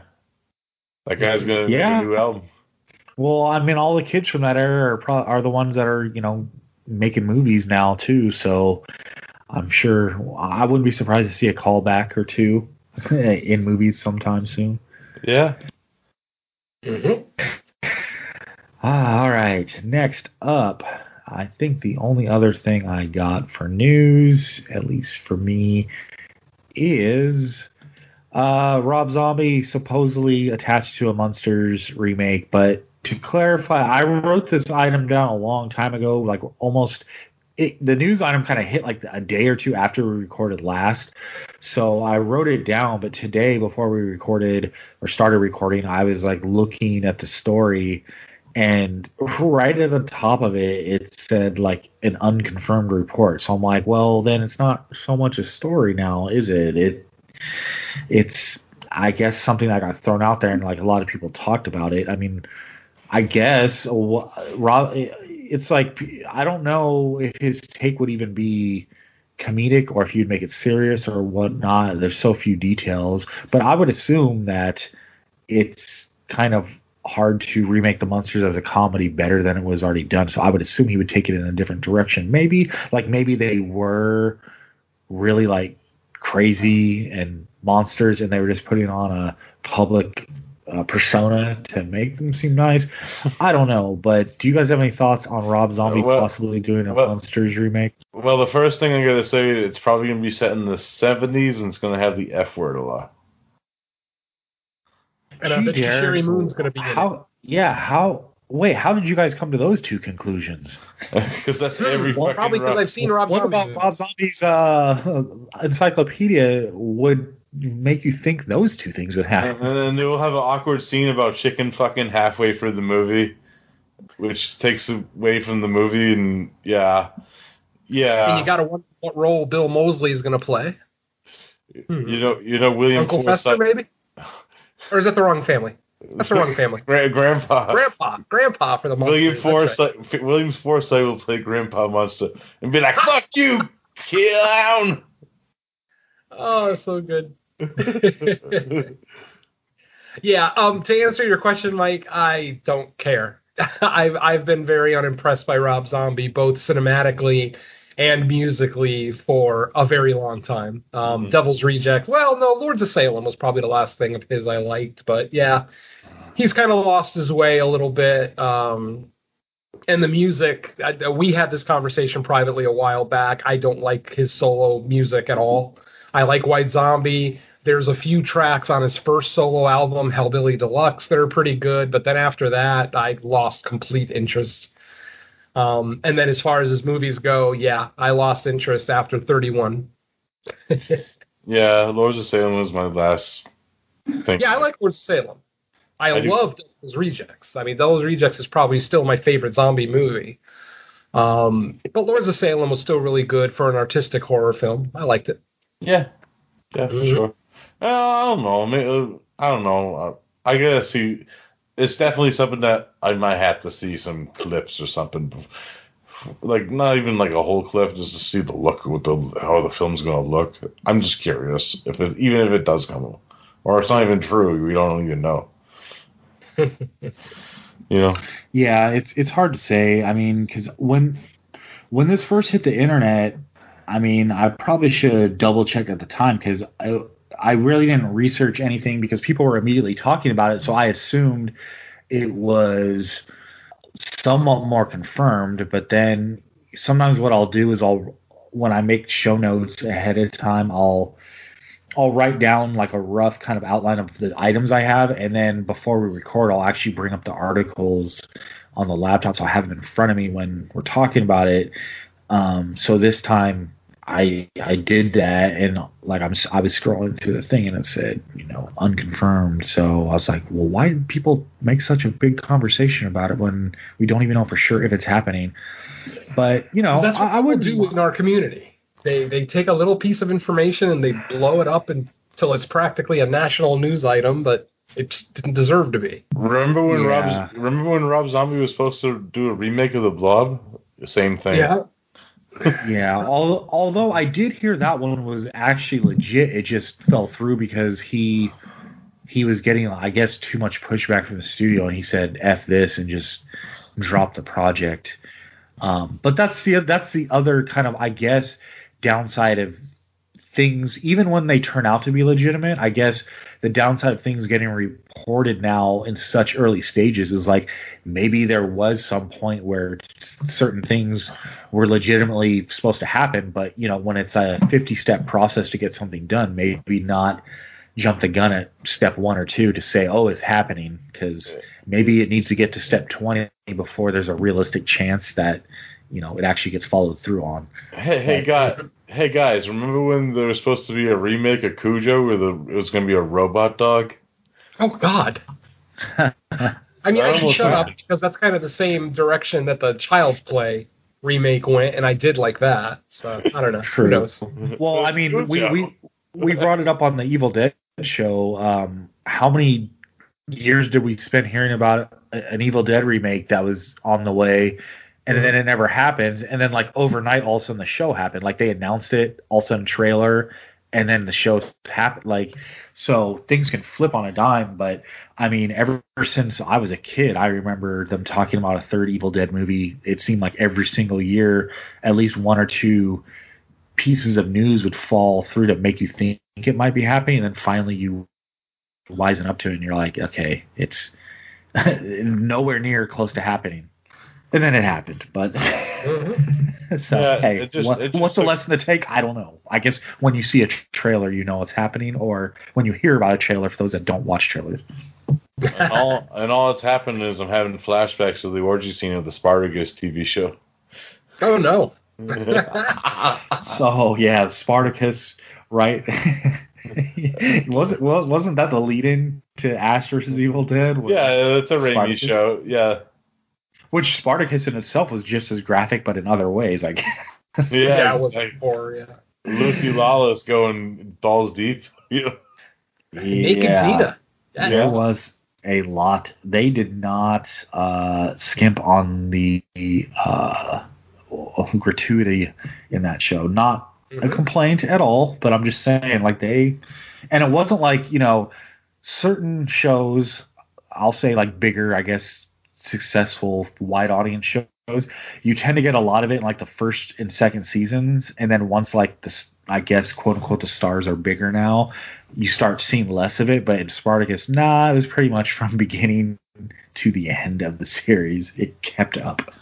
It was only a couple of seasons, right? I think it's like three, three. It was. Oh. I think there was four because there, three or four. was- yeah. There was the two with the original Spartacus guy, right? And then they did the prequel, which was like Gods of the Arena, which it was like how the how the glad the I guess uh, fighters or gladiators from the first two seasons got to that house, and then after that they, they continued the actual storyline of the uh, the uh, rebellion. I guess. Yeah, because the thing, the thing, the thing is, the guy, the main actor who played Spartacus actually died. Mhm. Yep. Yeah. So the recast. Yeah, he was young too, man. It was it sucked. I I didn't. I thought they were just gonna end. Well, I knew they were gonna do the prequel, which didn't revolve around Spartacus anyway. So I didn't think the prequel was in trouble, but I thought they might just stop it. But I mean, the new guy ended up being good. It took a little bit to adjust, but I think that's natural when someone steps into a role you're used to seeing someone. But the smartest thing the show did is it didn't change anything else about the show. Just okay, we need a new actor, obviously, but everything else just as graphic, indulgent, and over the top. Overall, Anyways, yeah, anyways, from that new segment, Spartacus was pretty. yeah. Spartacus on Starz. uh, catch it on demand now, I guess. uh, but yeah, yeah. I guess that that came from talking about Evil Dead versus or Ash versus Evil Dead. yeah, all from a bad joke. Yeah. Um, but if we're done with that, then that was all. All the news I had. Do you guys have any news to bring up? No, uh, really. just one oh go ahead. No, I, I I was just saying I didn't really look. Oh, Recently. okay. Uh, there was only one thing that I wanted to bring up. Um, obviously, with the release of Zack Snyder's uh, Justice League, uh, the Snyder Cut, obviously he's uh, kind of a popular director right now for the good or the bad of it, depending on what side of the fence you're on. But anyway, his next film, which of course is a horror film, it is Army of the Dead. Um, for those of you who watch trailers, um, unlike I, uh, go ahead and check out the trailer. It is dropping on YouTube Tuesday morning, this Tuesday. So probably by the time you hear this episode, because today, it, as we record this, it's Sunday. So by the time you probably hear this episode, the trailer will be out and it'll be old news anyway. But aside from that, um, after the trailer drops on Tuesday, the movie does come out next month on Netflix. So check that out. That's Zack Snyder's Army of the Dead. Uh, for those who don't know, it is a Las Vegas based zombie heist film. Think about that for a second. wow. Yeah. May's May's going to be pretty So think stacked. Ocean's Eleven, but with zombies. The year of Junkie XL, man. I like it. Yeah. Yeah, May's going to be pretty stacked because if that's coming out in May, then there's also a Quiet Place too, right? That's Yeah, yeah, we've got more theatrical stuff too. This is going to be on Netflix, but yeah, right, right. hmm a lot of good Uh, stuff coming. And I got a feeling this summer is going to be stacked too. I mean, the theaters will pretty much be open everywhere by you know June, July. All the big, all the big movies that got postponed, you know, the the Spirals and the Quiet Place Two and Antlers and all the great stuff that we were looking forward to last year will be coming out this summer. So it's going to be a stacked summer. I, I got a feeling me and Mike are going to have a rough time on fresh cuts, deciding what to do week to week. Hey, Donnie Rings here. Yeah, I mean, it, I think it's mostly going to factor like which episodes Don will be on and not because Yeah. he's pretty much been on every episode during the pandemic era because we're doing strictly VOD. But as we go to the theater, it's just going to be a matter of whether he can get to the theater. They, then he'll go back to being like the uh, unofficial Well, he- guest all the time. yeah, not right now he's almost gone from guest status to regular host. Yeah, I don't know if you heard that conversation on the Horror Mafia a couple of years ago, but yeah, Don is not a fan of the theater experience. He doesn't like going to the theaters. He prefers to watch his movies at home. Did he? So yeah, if, we do theatrical stuff, pretty sure Don won't make it, and then you know we'll have to.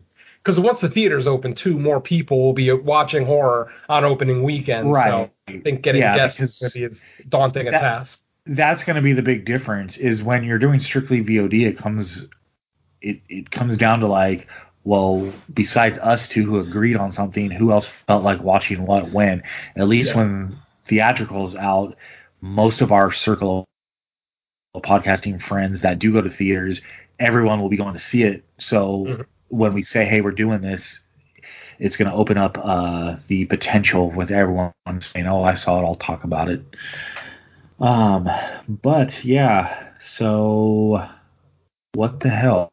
Now, what what was the original? Man, we we've been doing this a lot today. it was about. going- uh, You've been Is doing it- it a lot. You've been doing it a lot, Michael. But uh, you know, it, we were talking about Zack Snyder's Army of the Dead, which Right. I'm actually excited for. I, Yeah, I- yeah, I actually like. I even like Sucker Punch. I like a lot of Zack Snyder shit. I know a lot of people don't. So I'm kind of curious on it, and you know, I'm glad he's going back to the zombie genre because I do like the Dawn of the Dead remake. absolutely. you know, it, it's fun for what it is. It, it's Oh, definitely. it's- I like what he did with it. I like the changes he made. I, I was a big fan, and that opening scene is one of the most epic opening scenes in horror cinema. So yeah, And and you, and if you think about it, it actually gave us both uh, Zack Snyder and James Gunn that movie, and it's cool that you know they collaborated on the new Suicide Squad recently. yep, yep, true. So so yeah, so it's all coming together. It all comes back. Yeah, I'll, I'm definitely looking forward to checking it out. I, I'm, I'm always, I'm a big zombie genre fan. I know at times it's oversaturated. You could say even now it still is, but I, I, I can't help it. I just like the subgenre. I never lot. bought into I- that whole oversaturation. I mean, you could you could make that argument about about anything in pop culture.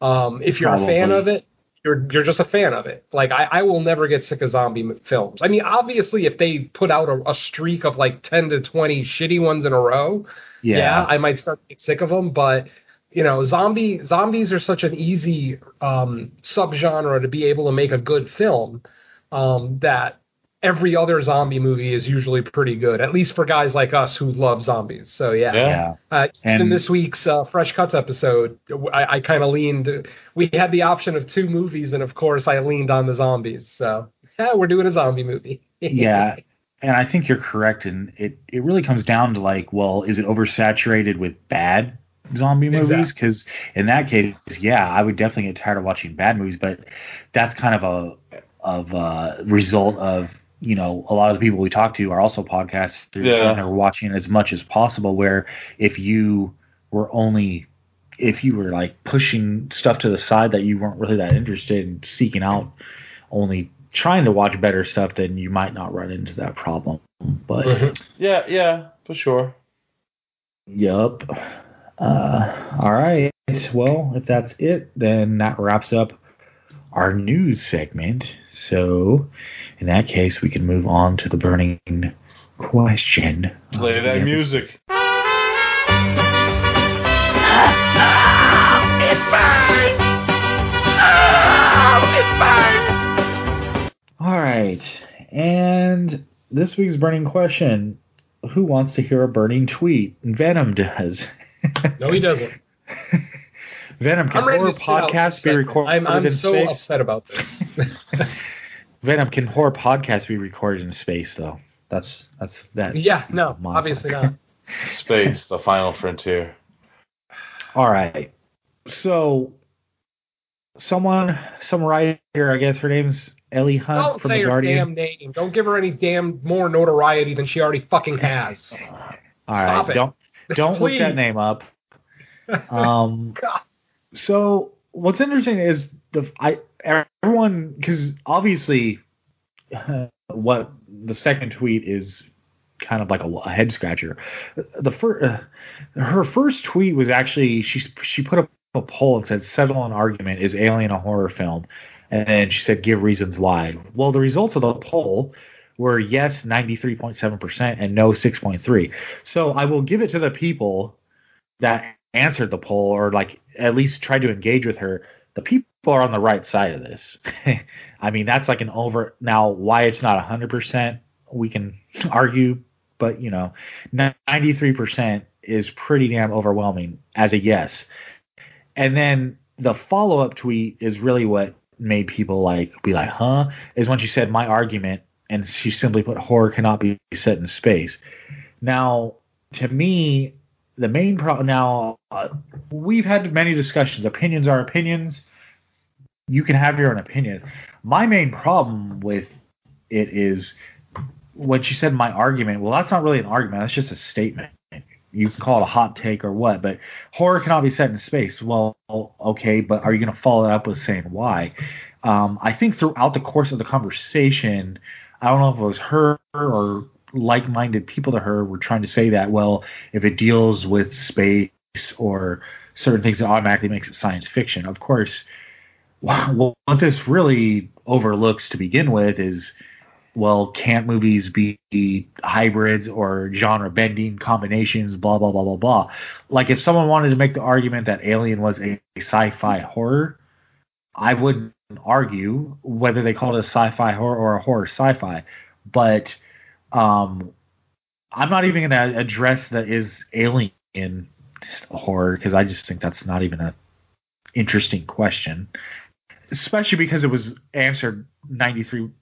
So there's no reason to argue about that. That's a pretty much a consensus from the people that answered the poll. If it was like 50 50, then I would say, okay, maybe there's some merit in like explaining why we feel it is, but there, there's no reason to do that.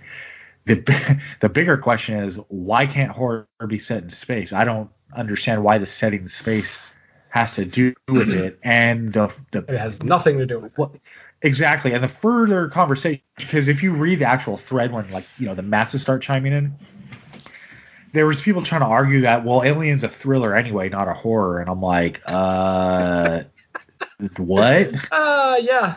I I, all, all those great thrillers I've watched where monsters come bursting out of human beings' chests. Yeah, great thriller. and out and you're yeah stuck and with it in outer as human space. cocoons And it has acid Look, for look. blood. This is the reason why I did. I was vehemently against this as our burning question. This woman makes a statement that I don't believe she actually believes. She purposely tweeted a hot take.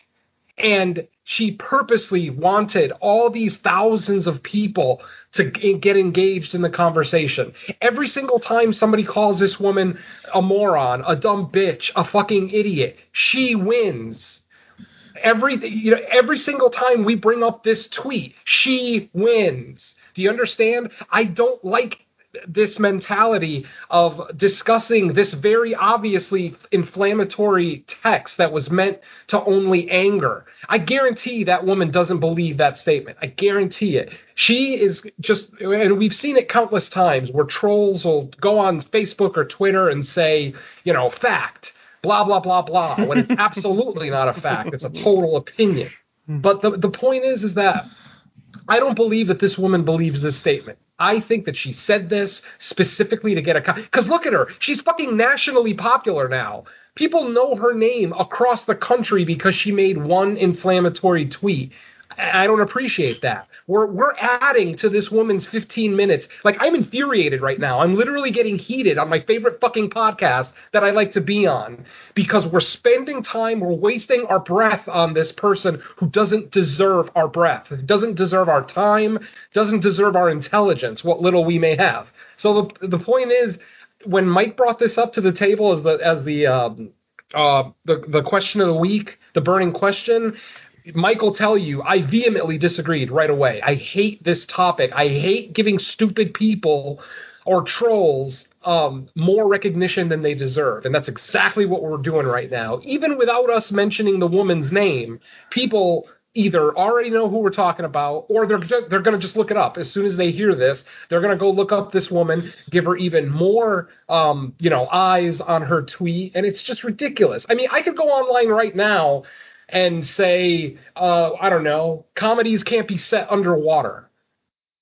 That's just as ridiculous a statement as the statement that she made, and it probably wouldn't start the shitstorm that she started because now you know I, I've seen multiple people do the exact same thing that she's done, make ridiculous statements in the um, in the hope of starting you know stupid conversation with people. But yeah, I I cannot put into words enough how much I hate this burning question, how much I hate the fact that we're talking about this woman, we're giving her notoriety and, and and I'm just getting heated. I'm just getting angry for no fucking reason. And this is so upsetting to me. It genuinely is. I'm still mad at Mike for this. Yeah. In case anybody's wondering, I I, I don't like this topic. I, I don't like anything about it. I understand we needed a burning question, and I understand it. And, and look, we're here talking about it. It is starting a conversation, one that's probably not going to end anytime soon, because Derek's got to chime in. Mike's probably going to chime in a little bit more. So it's like, like I said, I just don't like it. I personally am not a fan of people like that that make those kind of tweets, just purposely looking for a reaction from people. And I am 99.9% sure that that's exactly what this woman did. She didn't believe that statement. She just wanted to make a statement to piss off millions of horror fans. And guess what? She fucking succeeded because here we are. So, Venom, yeah. I, I. Venom, that Venom, that was a short version of your rant. Can we get the Yes, full version? No, no, no, I no, could go no. on another 20 minutes. No. I will end this all because I'm going to give recognition to Robert Englund, our God and Savior, for his performance in Galaxy of Terror, which is set in, which is set in space, and it involves giant worm rape. It's amazing. Giant sex worms. So yes, it, it has a great atmosphere, which a lot of great space movies have great atmosphere of their horror films. That was created by the legendary Mario Bava when he did Planet of the Vampires. So fuck off, bitch. Move on. Yeah, I mean, like I said, that's why I believe that this woman just made this statement just to get a reaction because it makes zero sense that a certain movie can't be set in a certain place. It it, it can't happen. I could I could make a fucking movie about polka at a heavy metal concert. The Polka, setting polka, nothing. polka, polka. You know, Well, yeah, I mean, because if my, that my woman problem. actually gonna watch Event Horizon and look me in the eye and tell me that it's not horror, I bet you she won't. I can't. The greatest it. pinhead that we never had. make no distinction between like Alien and 2001: Space Odyssey as if like they're both the same genre. Like, no, Right. come on. Um, yeah, and like I said at the beginning, like my, I I usually don't get so well. Like I I will disagree, but I don't get as irritated with these type of statements if she actually followed up with an argument. But what she stated, she improperly labeled it as an argument. Yeah, I'm like, yeah, not the- a statement, the- not an argument. But the, the, the reason why Venom's mad, Mike, is because you're giving the, the tweet it more attention, which it shouldn't be getting. Because we're all, let's say if somebody didn't fucking see this tweet and now we're talking about it, that means they'll go look it up. That's what I mean. I just Well- I'm not a fan of extending someone's 15 minutes of fame to 20 minutes. It, it really, I I, I don't want to be I don't want to ever be accused of perpetuating this whole thing of you know of sharing it like like all the people that shared it on Facebook or on Twitter. You know, just to start up all these arguments and everything. It's like, no, I see something like that, I walk the fuck away. There's no need for me to get upset about it because it's just one stupid person in fucking Minnesota or North Dakota. Who the hell knows? I don't care. But the point is, that was a troll post. Period. There is no way that she believes that statement.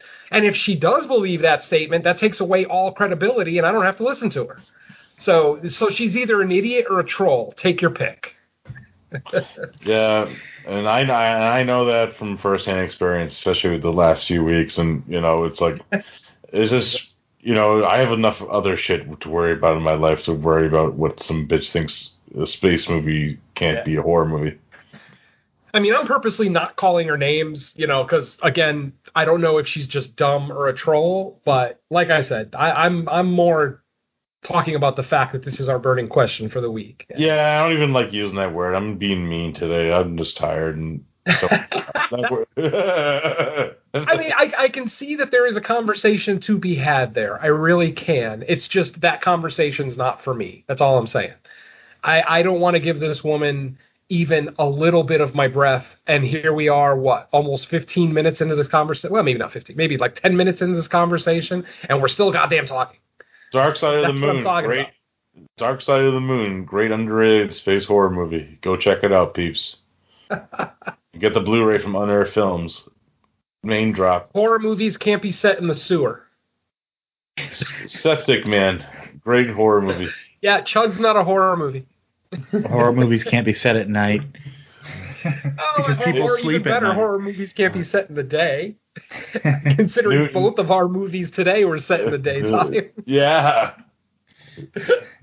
I don't know. Like I said, I, I you know I'm trying I'm trying to keep a good spirit. I'm trying to be chipper here, but I, I, I can genuinely tell you that I, I'm just not happy with this burning question. It's it's it's barely a question. It's more just an opinion piece. You know, we're we're basically all just giving our opinion on this person, whether we think she's stupid, whether she think we think she's a troll, whatever the case may be. This woman has gotten way more popularity than she deserves for making that statement, and that's all I'm really saying.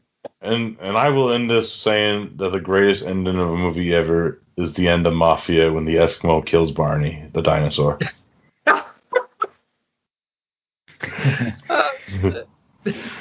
Yeah. That is all. Yeah, I think I yeah as a, as that conversation went on, I think I was more amazed at people saying that Alien's not even or that Alien was a thriller. Uh, that's what like, and that wasn't even her saying it at that point. I was just like, wow. No. Uh, Like- you got to realize we're never going to get universal agreement on things like this. Is Silence of the Lambs a horror movie? We're never going to get 100% of movie viewers to agree with it. And ultimately, it's not right or wrong one way or the other. I mean, you notice I'm not calling this woman wrong because if she actually believes it, then that's her belief, and that's fine. I'm not gonna. Yeah. I'm not going to make personal statements about someone because they disagree with me. You know, if someone likes a movie that I hate, I'm not going to call them an idiot, not, or, or you know whatever. They have no horror cred. No, Eh, those aren't statements I like to make. But yeah.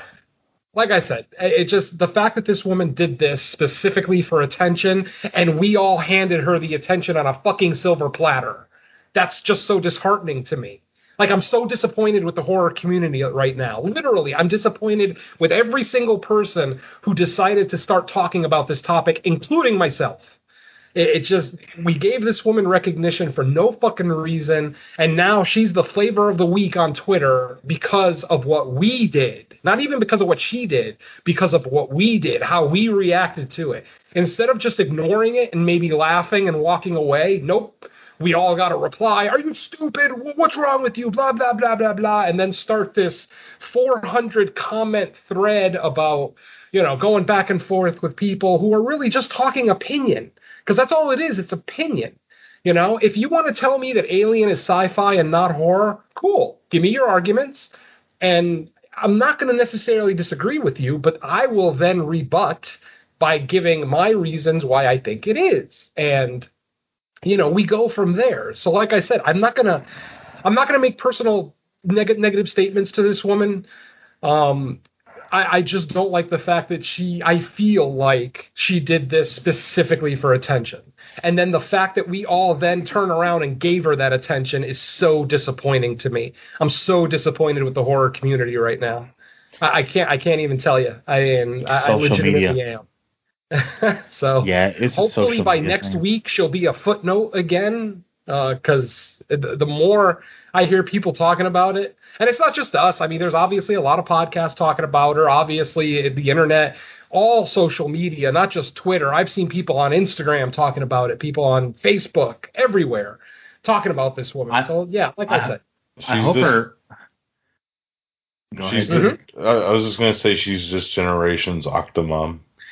I, I just want her next tweet to be something that pisses off horror fans even more, and like something like my argument: Halloween is not a slasher movie, just to piss off Halloween fanboys because yeah. Cu- Cu- Cujo is not a killer dog movie. oh my god yeah Uh, we'll move on I want her. I want her to tweet something like Terminator is not a science fiction movie because it's killing horror- people, so it's a it's a horror, horror- movie. like do it's not something to sci-fi reverse. because it's set on earth Yeah. yeah sci-fi Uh, can't be set on earth There- Here's a here, here's a hot take. Chopping Mall is my favorite slasher of all time. Mic drop. I'll accept it. Just because it's robots doing the killing, don't make it any less a slasher. I love that movie. So My much. argument, Have a, Nightmare, have a nice Nightmare, day. My argument, Nightmare on Elm Street's a zombie movie. Something like outlandish like that. Robin Englund is very zombie-ish in that movie. Hey, you Our can make the argument he came back Uh, from the dead. He Our Lord and Savior. zombie. Robin Englund. Uh, so Uh, good. All right. Well, we'll wrap up the segment on that lighter uh, note at the end. So we're going to take a break, and then Venom is going to captain the ship as we talk his picks coming up. So stick with us. We'll be right back.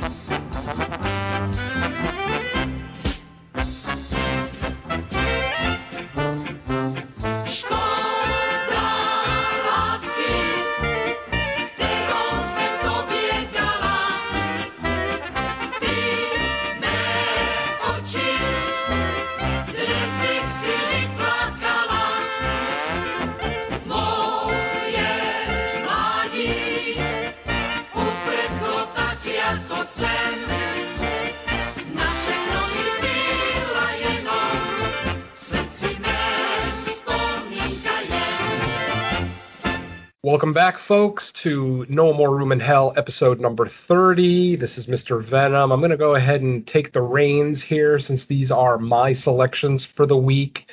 And um, I wanted to talk a little bit about um, Czechoslovakian uh, cinema in general. Now, um, I mentioned earlier that I also watched a couple of other uh, Czech movies. Um, one of those movies was uh, Morgiana, and that one is actually considered like uh, the number one horror movie out of Czechoslovakia, but it was a little bit hard to find, so I decided not to do that one for this show. But that one, along with our selections uh, today, all kind of have a lot of the same similar themes, like very high artistic value in the movies. You know, they really value cinematography, score.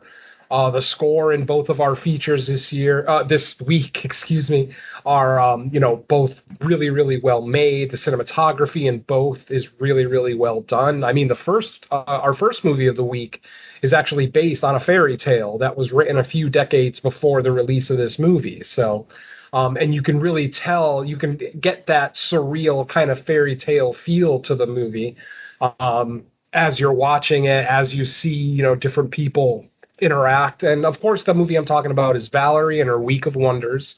Uh, from 1970, uh, like I said, this is out of the Czechos, uh, uh, out of Czechoslovakia. It is direct, directed by Jaromil Jireš, and it stars Jaroslava Schallerová as the titular Valerie. Um, this story basically is once again, as someone mentioned earlier, I don't remember if it was Mike or Derek, mentioned that this is a coming of age uh, film. It is the story of a 13 year old girl named Valerie. At the very beginning of the movie, she gets her first period, which, of course, in most societies indicates that she has now become a woman. She can now give birth. But uh, because of her first period and something about uh, the essence of her blood, which we'll get into in a little bit, it starts attracting vampires to her hometown. Uh, we see the first vampire who is called multiple names. Um, some of the characters actually call him Richard. Um, some of them call him the Chancellor, uh, and then other people call him the Polecat. Uh, I'm going to stick with Polecat because I like that one a lot. That seems to be the more common one that people were using throughout the movie. Um, the polecat is like a tall, very pale skinned man with very disturbing teeth. His teeth are very, they're not quite sharp like vampire teeth. They're just, it looks like he's never brushed his teeth his whole life. And he looks like he's about 100 years old. You know, like I said, he's an old man, pale, um, wrinkled. He is the first of the vampires to arrive in this town. And basically, the vampires are attracted to Valerie's blood, though they're not 100% sure why at first. Um, as we watch the film and as more vampires start to appear, uh, we get a holy man who is a vampire named Grazian. Um, we get a female vampire named Elsa, who's actually played by the same actress that plays Babika, who is Valerie's grandmother. And there's a lot of. I was confused a little bit the first time I watched this because Valerie's grandmother really doesn't look that much older than Valerie.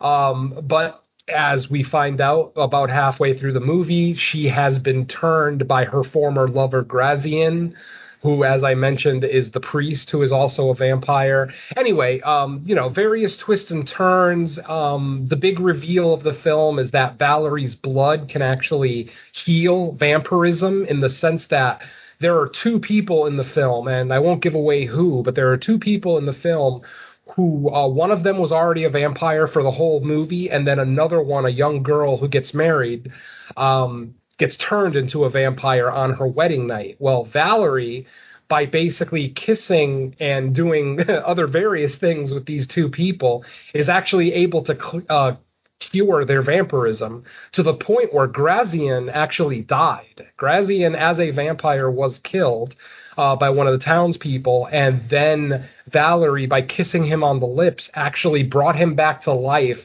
and cured his vampirism. We don't really get a whole lot of explanation. Like I said, this is a fairy tale more than anything, so there's a lot of suspension of disbelief.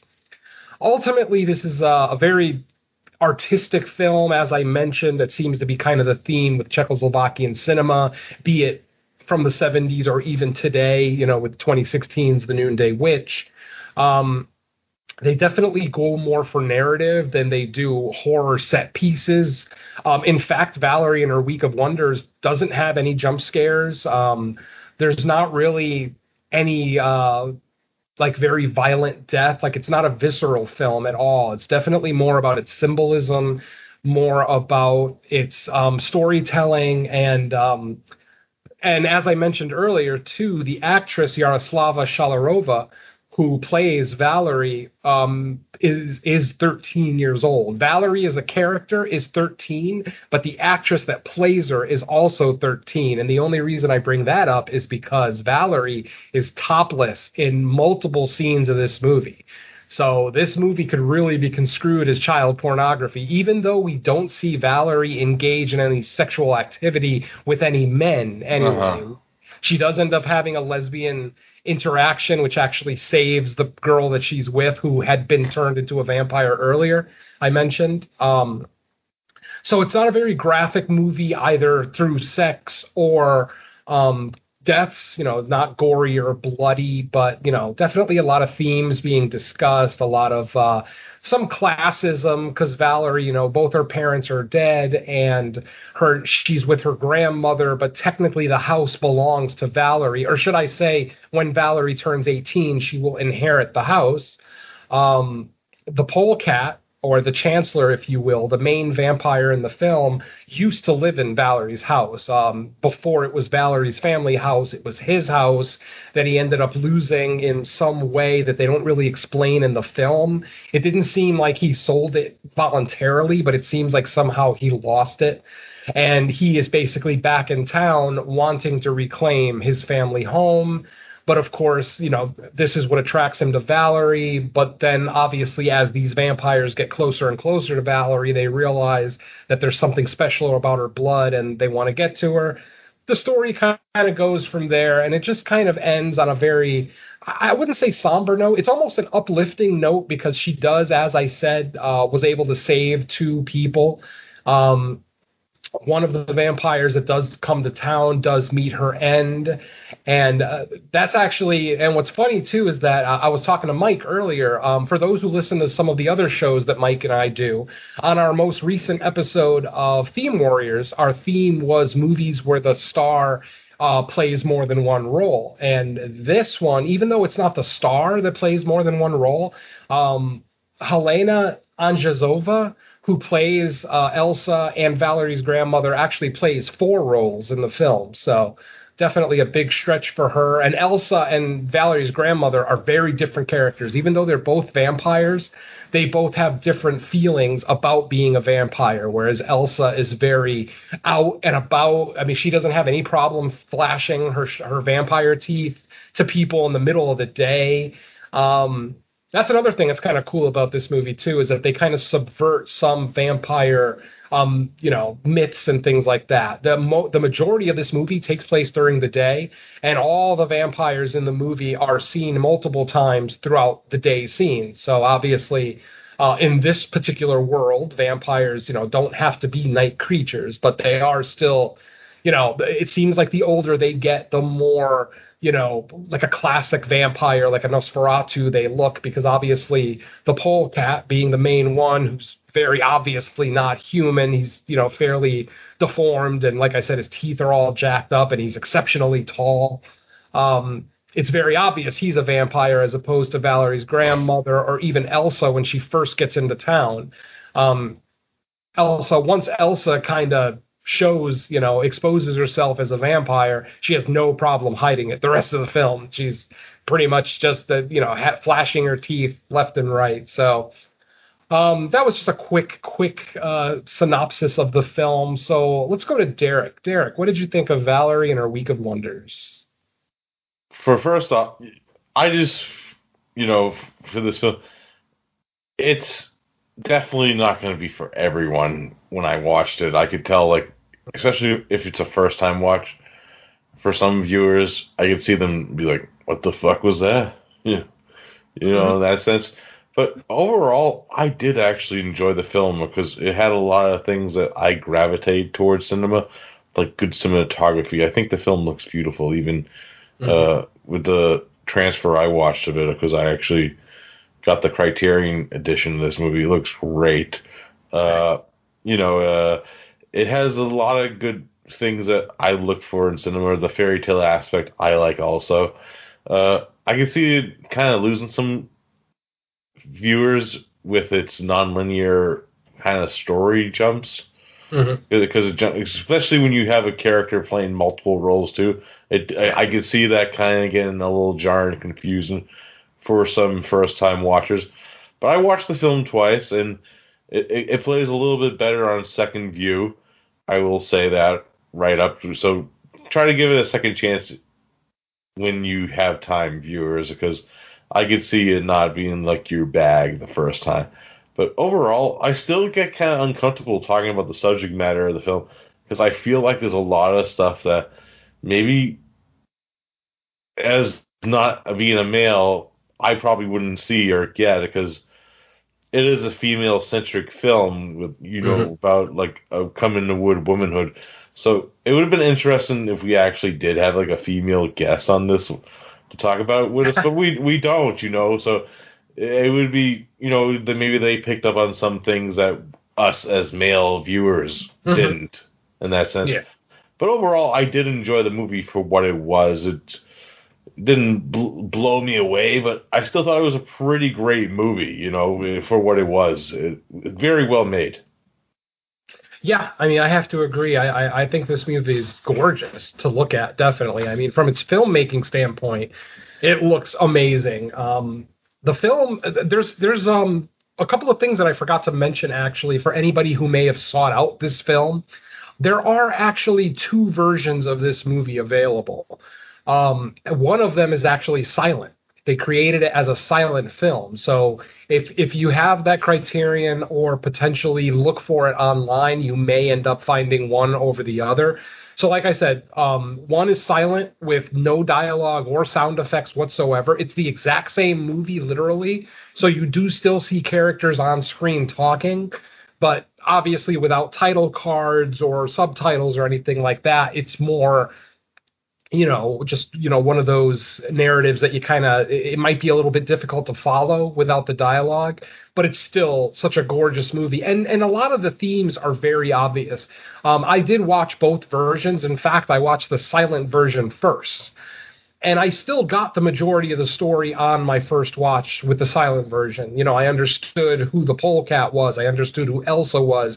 I wasn't sure that Valerie's grandmother was her grandmother because she looked so young. I assumed it was her mother. Um, and maybe that they she had lost her husband and that's why you know she her face was so pale and you know, she always wore that same white dress, but obviously once you get the subtitles and, and the dialogue, you actually figure out that, you know, it's actually her grandmother, blah, blah, blah. So there is little bits of information that you might not get in the silent version, but the silent version is still a wonder to behold. It's, it's still gorgeous. And if that's the only version you can get your hands on, I think you can still watch it and still be able to pull most of the narrative out of the film. Um, in fact, to this day, well, maybe not to this day, but as of the beginning of the pandemic, this movie still regularly plays in theaters in the Czech Republic. And what they do there is they play the silent version, but they do it with a live orchestra. So instead of getting the score that's embedded on the film, you've got the live orchestra playing the score in front of you in a big concert hall, and then you've got, you know, the movie playing on the screen um, which sounds like a wonderful experience. I, have been to multiple silent movies where there's a live orchestra playing or a, a Wurlitzer player on stage playing the score, and you know those are always fun things. So yeah, just wanted to let people know that there are two different versions of the movie. So if you do watch one that has no dialogue, don't worry, it's not a mistake. That is an official release of the film. Um, but yeah, uh, I do believe that the version with dialogue is available on YouTube. I know Derek mentioned he has the Criterion, but uh, after I watched it, I did actually find it on YouTube uh, for free.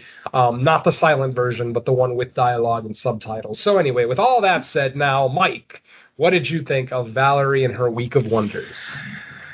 Yeah, so first to start off, I'll echo what Derek said, kind of this isn't going to be a, a, movie for everyone, especially if you get the silent version. I also think because everything I have to say is based on one watch, so I think it's also a movie that's it's difficult to kind of possibly break down and get everything they were going for through one watch. But I will say I thought it was very good. Uh, I was I, I think it's kind of like an intoxicating movie just because it's it's almost filmed the entire way as like a fever dream. Um, you know, you're not always 100% sure if what's what we're seeing through her eyes is 100% happening or if you know some things are being conjured in her mind basically her version of things because of the events going on uh, basically you know this this movie is a big strong like metaphor for kind of like a woman's sexual awakening. Um, I think Derek, you know, put it as in going switching to like womanhood. It's it's it's basically I think a euphemism because it opens up with her getting her first period and then um, and then it's almost like the metaphor of okay here comes the freaking carnival to town right? Because carnival of vampires. Now, right. She's she's now she's now quote unquote a woman in the physical way and here comes the world to fuck that shit up. And to me, this movie shares, or this style of movie, it's done in a completely its own unique style, which is awesome. Um, its themes, to me, share a lot with uh, the nunsploitation genre kind of that we had in like late 60s, 70s, where uh, they were kind of, you know, in those movies like there'd always be like a nun that would quote unquote was like getting converted to Satanism or you know embracing these other weird thoughts in her head and usually those were metaphors for the same thing sexual awakening freedom breaking from the chains of puritanical society so to me when i'm watching this one i see a lot of familiar things although i think in this one because she tends to be younger you know she's not a late teen or 20 she's i think supposed to be 13 yeah she's 13 yeah, yeah. right exactly. so I think this is done. It's much more from a take of youthful innocence, where it's a lot of confusion going on because she's now getting the attention that she wasn't getting before uh, from adults, particularly adult adult males in most cases, but not just males. Um, and she's trying to navigate what that means. What you know, what, how has the world changed for me now as I've gone from girl to woman?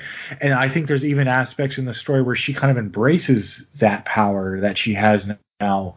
Um, so it to me, it's really a, a great take on the sexual awakening when a female goes from girl to at least young woman and how they have to navigate how much the surroundings around them change in this situation because here comes all this attention whether it's wanted or unwanted it's coming regardless and i mean you remember this this time period. I think a lot of times with foreign movies, they pick up on all the things that were going on with like the American counterculture and revolution because this is 1970, so we're kind of right in the heart of you know Mhm. the 60s uh, sexual revolution, civil rights, flower power, just all sorts of counterculture going on, and that transcends usually the the country it's it's going or it's it's coming from, and I think at least at this period in American history, a lot of there's a lot of influence that that's uh, setting a domino effect off of. But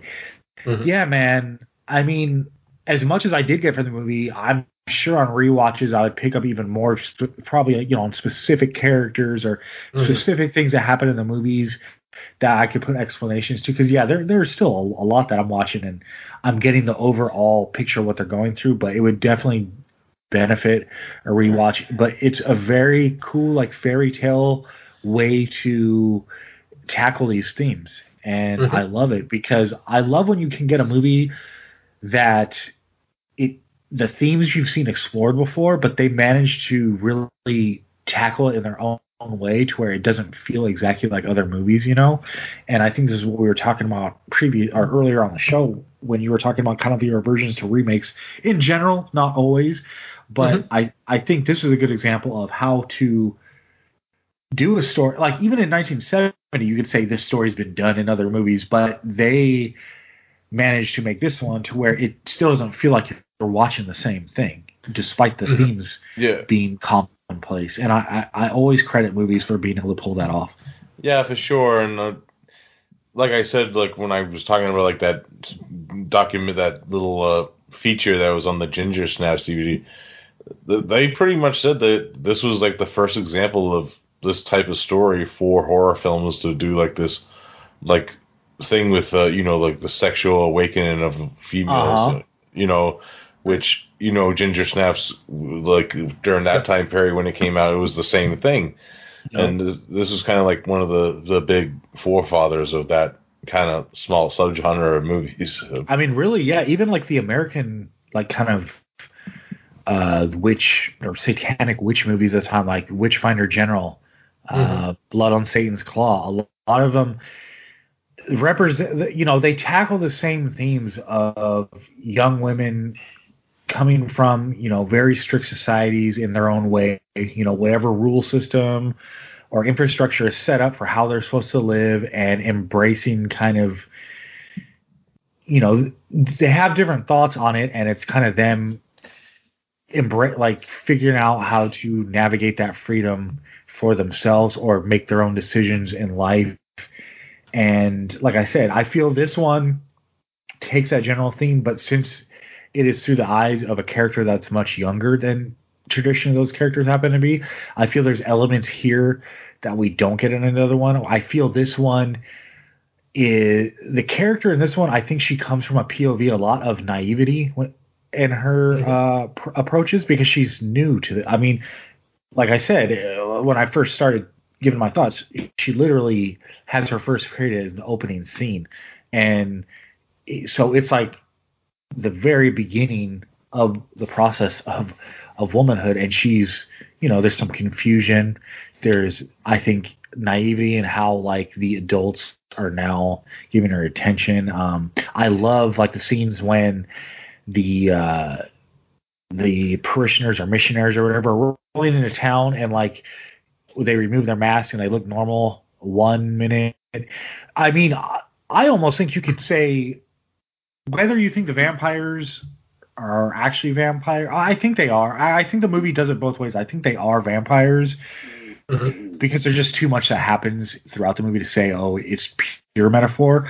So I do think they're literal vampires, but I also think the vampires happen to be a metaphor for um, society at large of what happens when girls become young women and then just women in general how society looks to kind of like use them up and say okay now they're ready for you know to be used for what we need them for. And especially back then i mean I, there's still many I- you know i don't want to get overly political but let's just say there's still issues to work on now but back then even more so as far as you know women's liberation was still a relatively Uh-huh. new thing back Mhm. then. So I think a lot of the metaphors that are going on, on here are uh, tackling that directly of how society reacts when you, girls become young women and how it's like society's basically telling them, okay, now it's uh, uh, you have reached the age where we get to use you for what we want, and, and it's her kind of navigating the rest of her life. There, there's even a weird subplot where the one one vampire chick was trying to make it the guy that wanted to bang her her brother. Uh huh. Oh right, yeah. This movie kind of There's a lot of taboo stuff. Yeah. Well, yeah, it, it tiptoes the kind of incestuous stuff, and there's actually a reason behind that. Um, I mentioned that this movie is based on a novella that was written a few decades before this, uh, of the same title, Valerie and Her Week of Wonders. And in the novella, it's actually much more incestuous to the point where there's actual scenes in the movie where her and her perceived brother actually do have sex. Um, there's there's uh, there's a lot of differences between the novella and the movie. I mean, like I said, there's that. Um, uh, there's the fact that um, the polecat exposes himself to Valerie in the story. Like he opens his robe and he's completely naked, and you know, I, you can only imagine what that image looks like. yeah. Um, but yeah, the, um, Valerie was definitely supposed to um, be more sexually active because in the story they're not 13. Um, so Valerie's not 13. Her and Eaglet or Orlick, depending on which version of the movie you saw, her her main romantic interest. Um, in this movie, he's older than her. He's very obviously older than her. He's at least 20 in this movie, whereas Valerie is 13. But in the novella, they're both the same age, but not 13. I, I would probably say they're probably both closer to 20. So the novella has a lot more sexual content, even to the point where when they thought they were brother and sister, they had sex again. Um, so yeah, the movie kind of tiptoes that stuff a little bit. Like you know, there's there's lines in the movie that say, "Oh, your brother and sister," and then somebody else will rebut, "Oh no, no, we're not." Uh, you know, the polecat is my father. Um, you know, he's not your father. Blah blah blah. But then later in the film, it's revealed that yes, the polecat actually is both of their parents, and they actually are brother and sister. But you know, they're in love and, you know, they don't really care all that much. And it's a different world, you know, it's Czechoslovakia, 1970. it's Czechoslovakia. Maybe it's not as frowned upon over there. I don't know. Obviously, Yeah. in this country, I don't even think it's legal for siblings to marry. But you know, obviously, again, 1970 Czechoslovakia. Who knows? Um, so yeah, I mean, there's a lot of differences between the novella and the movie. Um, they decided to make Valerie 13 in this one so that they could do her whole, um, you know, burgeoning sexuality with her first period at the beginning of the movie and all. And they just made the choice uh, to make her romantic interest e- Eaglet or Orlick, like I said, um, depending on which version you saw because there's two different um, English subtitle tracks for this movie. Um, the guy's name actually is Orlick, but I think they may have changed it because Orlick sounds a lot like a vampire, uh, you know, Orlok. Um, so I think they went with the more traditional eaglet, which is the actual uh, word. It's the meaning of the word Orlick actually in Czechoslovakia means young eagle. So that's why they went ahead with Eaglet as kind of his nickname, the name that Valerie calls him throughout the movie.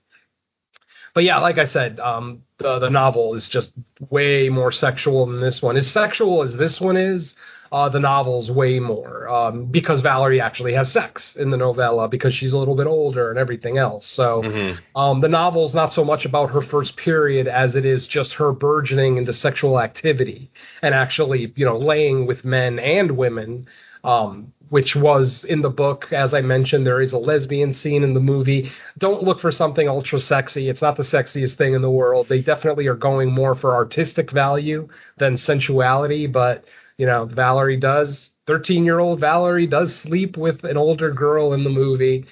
Um, so you know th- there's those different kind of elements there but um, obviously i haven't read the novella. I haven't even really looked into it. I, I found an article online that had the differences between the novella and the movie. So you know like i said the sexuality is going to be the biggest thing the changing of valerie's age um, things like that. So Um, the movie also got a little bit of criticism. I'm sure you guys noticed that there is some animal cruelty in the movie. Yeah. And unfortunately, it's 1970, so you really can't fake what we saw in the movie. There are two very specific scenes. Um, That, that polecat definitely got shot. Uh, yeah, well, that's the second one. Yeah. Um, there's one scene where Valerie bites um, a chicken and sucks some of its blood out. That was fake because she does that with her back to the camera, so we don't actually see her bite the chicken. But then there's a scene later on where a chicken is killed and we see it kind of on the ground struggling. That's absolutely not a special effect. There's no way they created that great looking and animatronic chicken in 1970 in Czechoslovakia.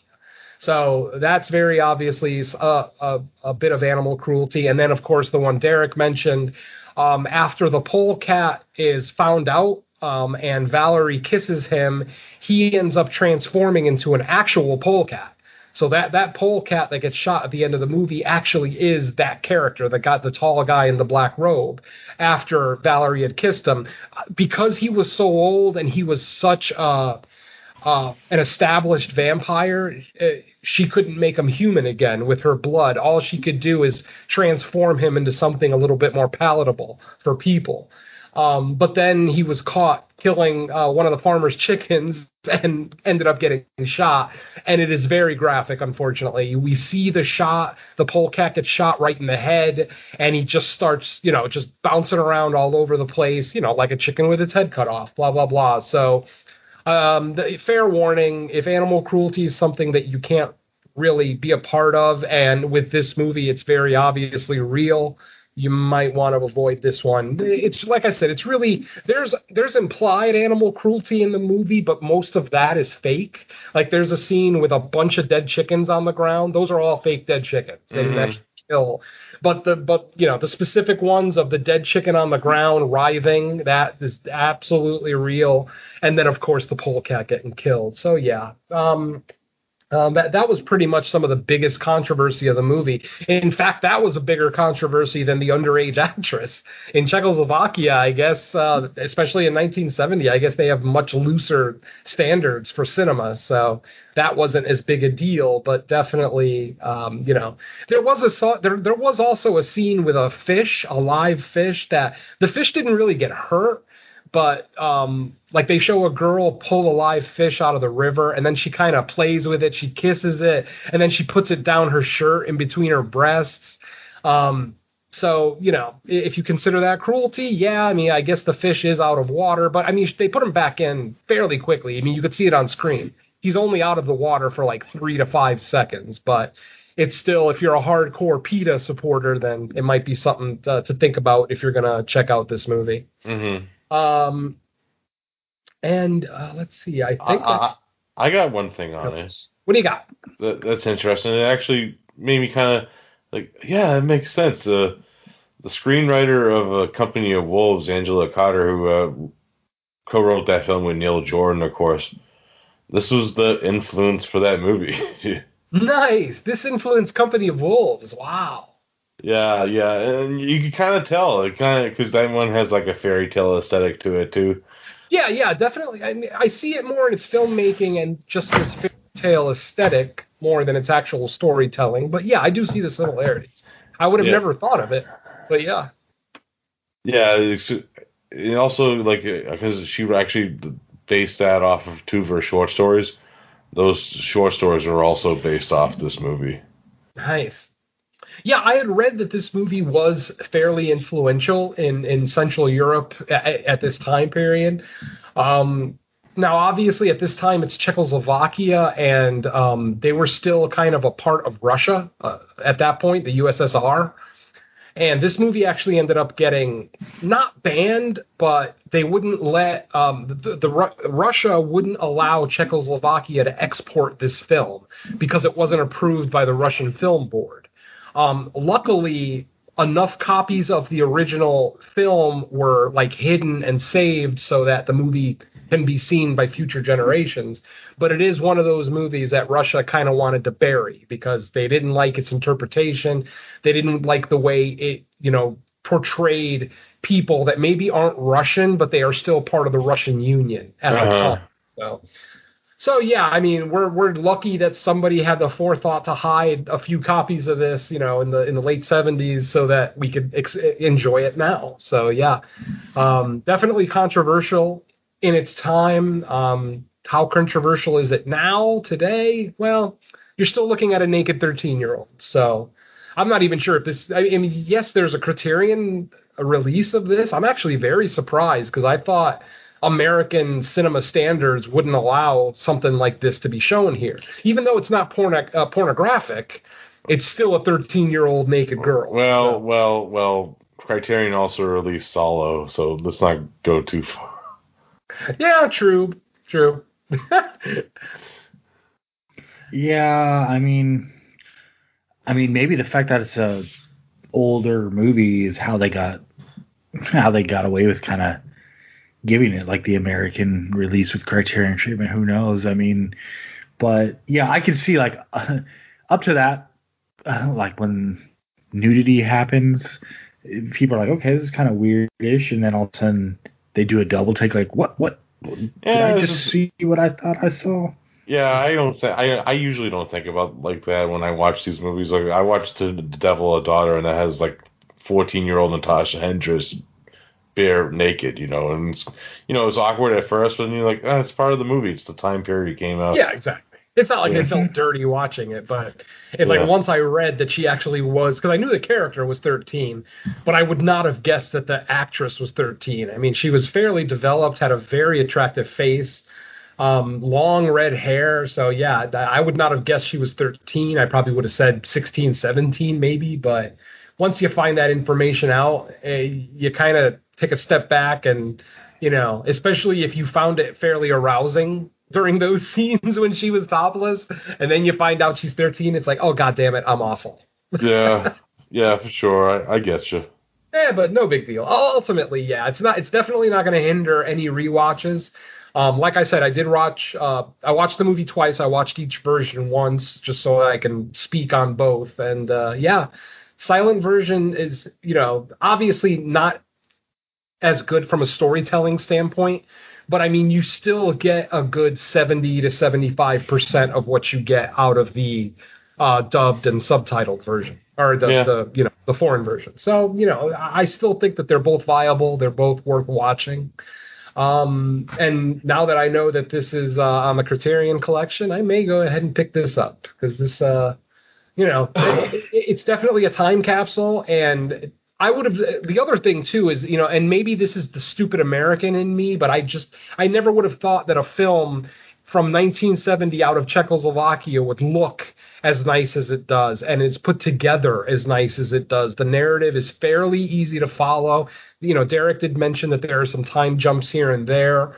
Um, but for the most part, it's fairly, you know, uh, you know, uh, basic as far as its storytelling. Yeah, yeah. Um, but yeah, I, I definitely see the value in this movie. I can see why it inspired so many people. Because if I was a filmmaker, I, this is something that you know I would look at as sheer art. You know, this isn't just some schlocky little you know vampire movie. This is incredibly artistic, incredibly well done, beautiful cinematography. Love the score. By the way, if you get this, if you see the silent movie version, it does have a different score. The score is not the same. yeah, um, that's- the folk soundtrack, right?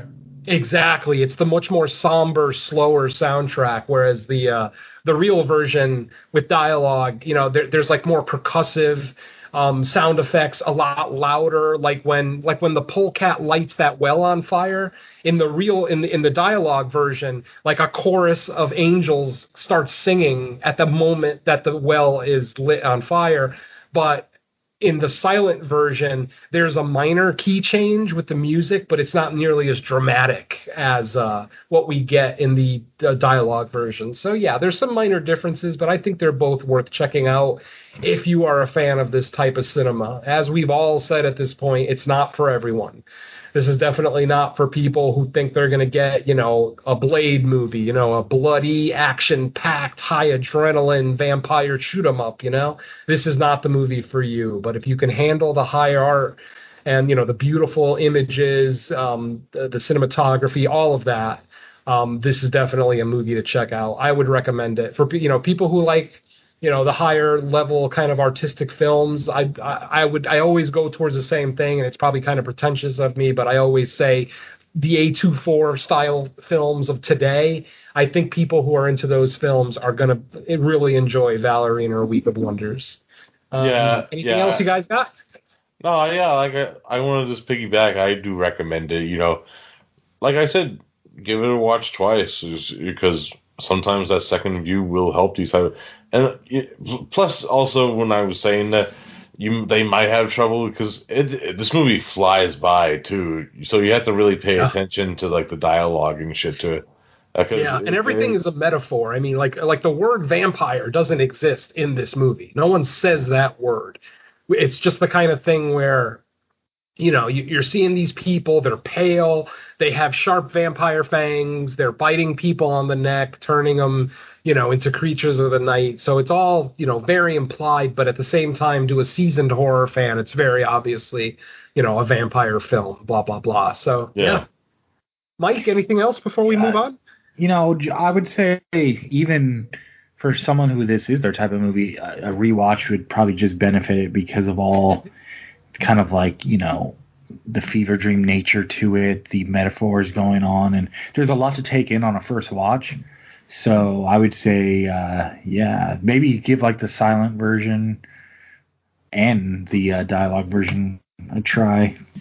I mean, yeah, you could do it the way I did, where I watched the silent one first, just to Mhm. see if I could follow what was going on. And like I said, I think I picked up generously. I think I picked up like seventy percent of everything. Obviously, not every relationship. Like I didn't know Elsa is very obviously a vampire, but we didn't know who she specifically was until I saw the dialogue version. So, but yeah, I mean, there's there's great qualities in both. Um, I'd probably say check out the dialogue one first, just so that you get the whole gist of the story. And then if you do enjoy it and you want to check out the silent version, do that, and then you can kind of do the comparative thing. Um, who knows? You might pick up something in the silent version you didn't pick up in the dialogue version. That always Mhm. happens too. So, all right, folks. That is, as we said, Valerie and Her Week of Wonders from 1970. Now we're going to move on to our second feature review of the day and that is 2016's The Noonday Witch, or as it is known in the Czech Republic, uh, Polednice, um, which pretty much just means day witch. So, in in Czechoslovakian. So, uh, basic story here: uh, Aleshka and her daughter are starting a new life in a remote house with the father away, quote unquote, on business, as the mother claims. Um, but then uh, the the lie is exposed. I'm going to stop reading the synopsis because it gets a little spoilery, actually. Um, so yeah, basically the story of a woman moving to the hometown of her deceased husband. Um, but of course, uh, the daughter, who is a young daughter, maybe six or seven years old, does not know that her father is dead. The mom is basically telling her, oh, that he's away on business and that he'll be back soon. Lord knows how long she's been carrying on this lie.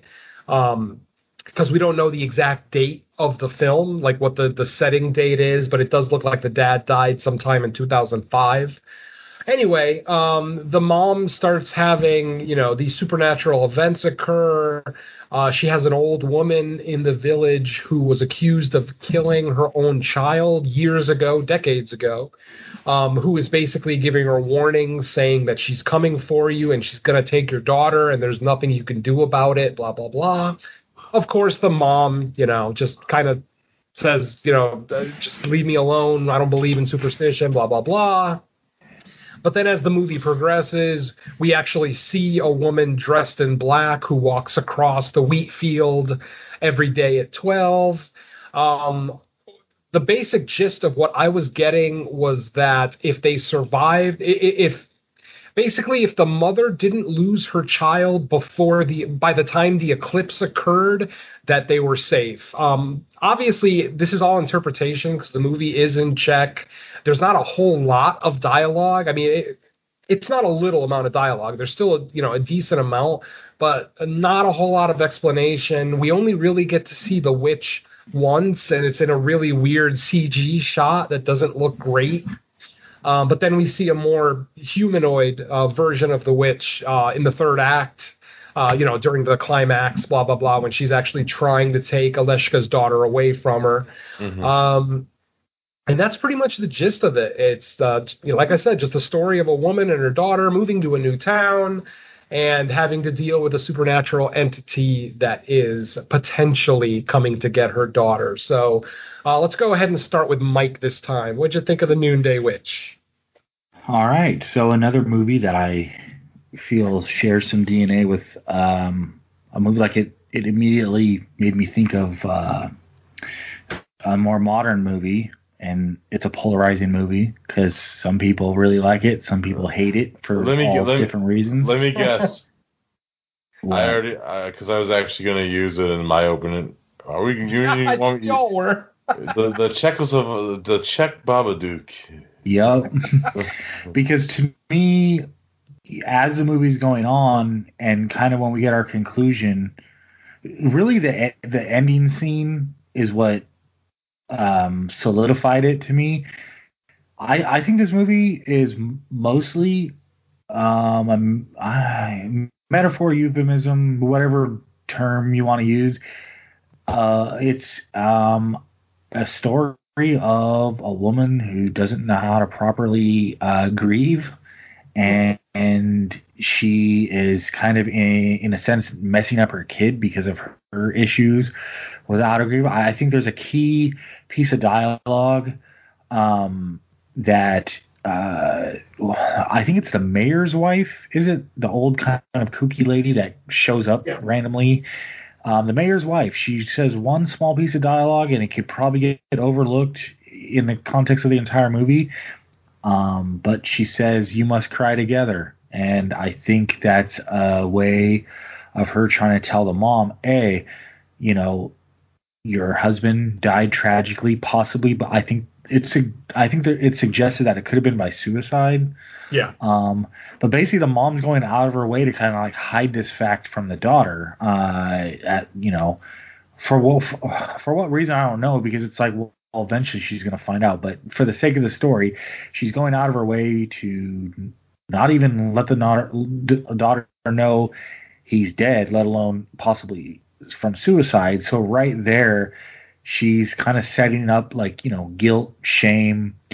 Um, she's obviously going through her own grief because she knows she's carrying the burden burden of knowing he's dead um, and trying to create kind of like this fake safety for the daughter and it's causing her to manifest all these things it's causing her stress you move to a new town where you don't know anybody and it's a small town with limited resources it, it's like the perfect storm for what happens throughout the movie, and it's another case where I think it's done really well. Um, Mhm. It it definitely reminded me of elements of the Babadook, but it wasn't like I was sitting there going like, "Oh, I could have just watched the Babadook." Like it, it was still very much its own movie and handled in a in a great way, and I think you know some of it's true to life about the grieving process and how some you know life is full of heartbreak and situations uh, out of your control. And if you know, if you try to internalize it or compartmentalize it in certain ways, it can.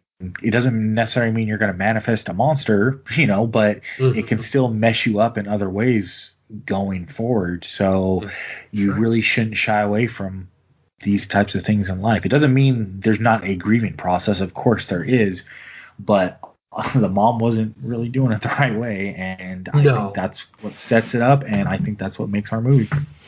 Yeah, absolutely. I, I mean, this movie has a lot more plot issues for me than uh, Valerie.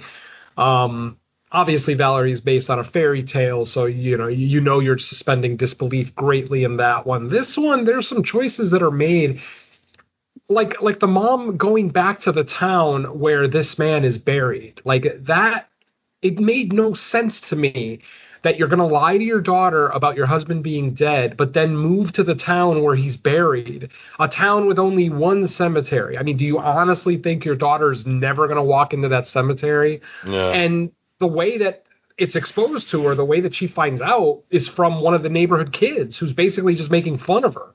because she thinks her father's away on business and that he's going to be back soon. Yet every single person in this town knows that this particular guy is dead. Uh, Tomash, I believe his name was.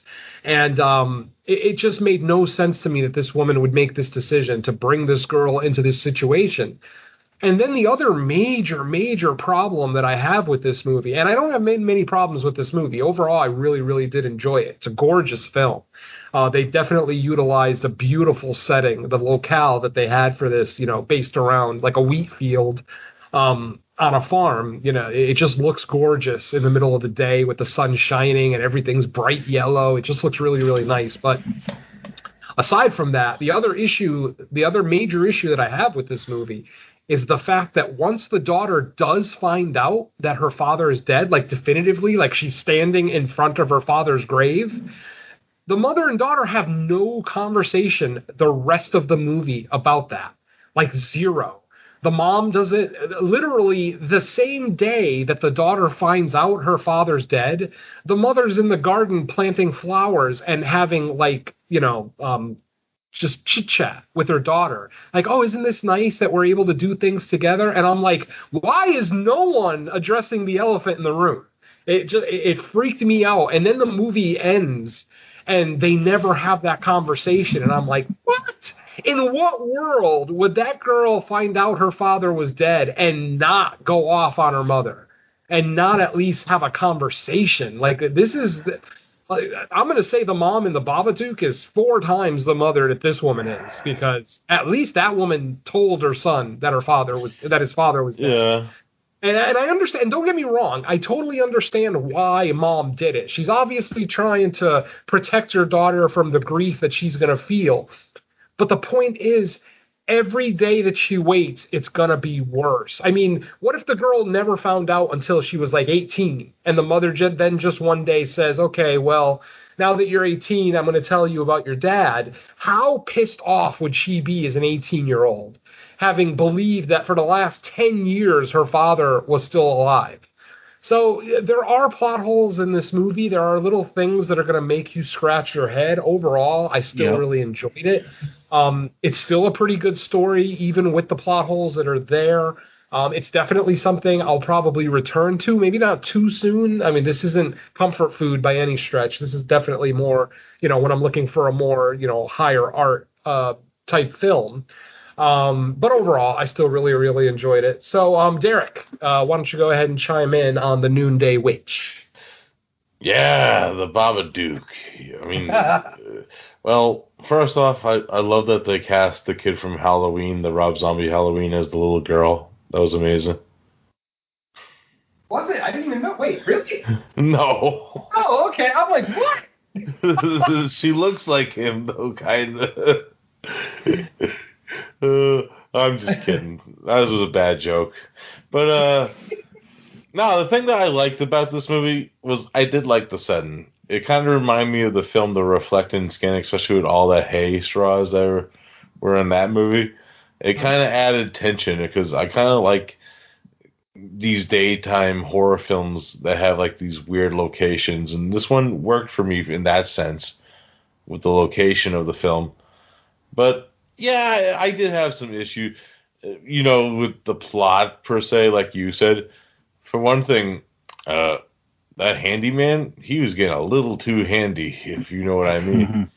Oh my god, he was a creeper from frame Day one. one.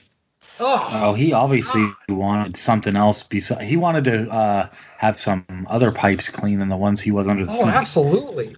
But to the point, I mean, this guy was so brazen about it. He was actually hitting on Aleshka in front of his wife. Like literally, they were at a barbecue. Um, and and and the guy, the handyman's wife, is standing right next to him, saying, "Come on, you're drunk. Let's go home."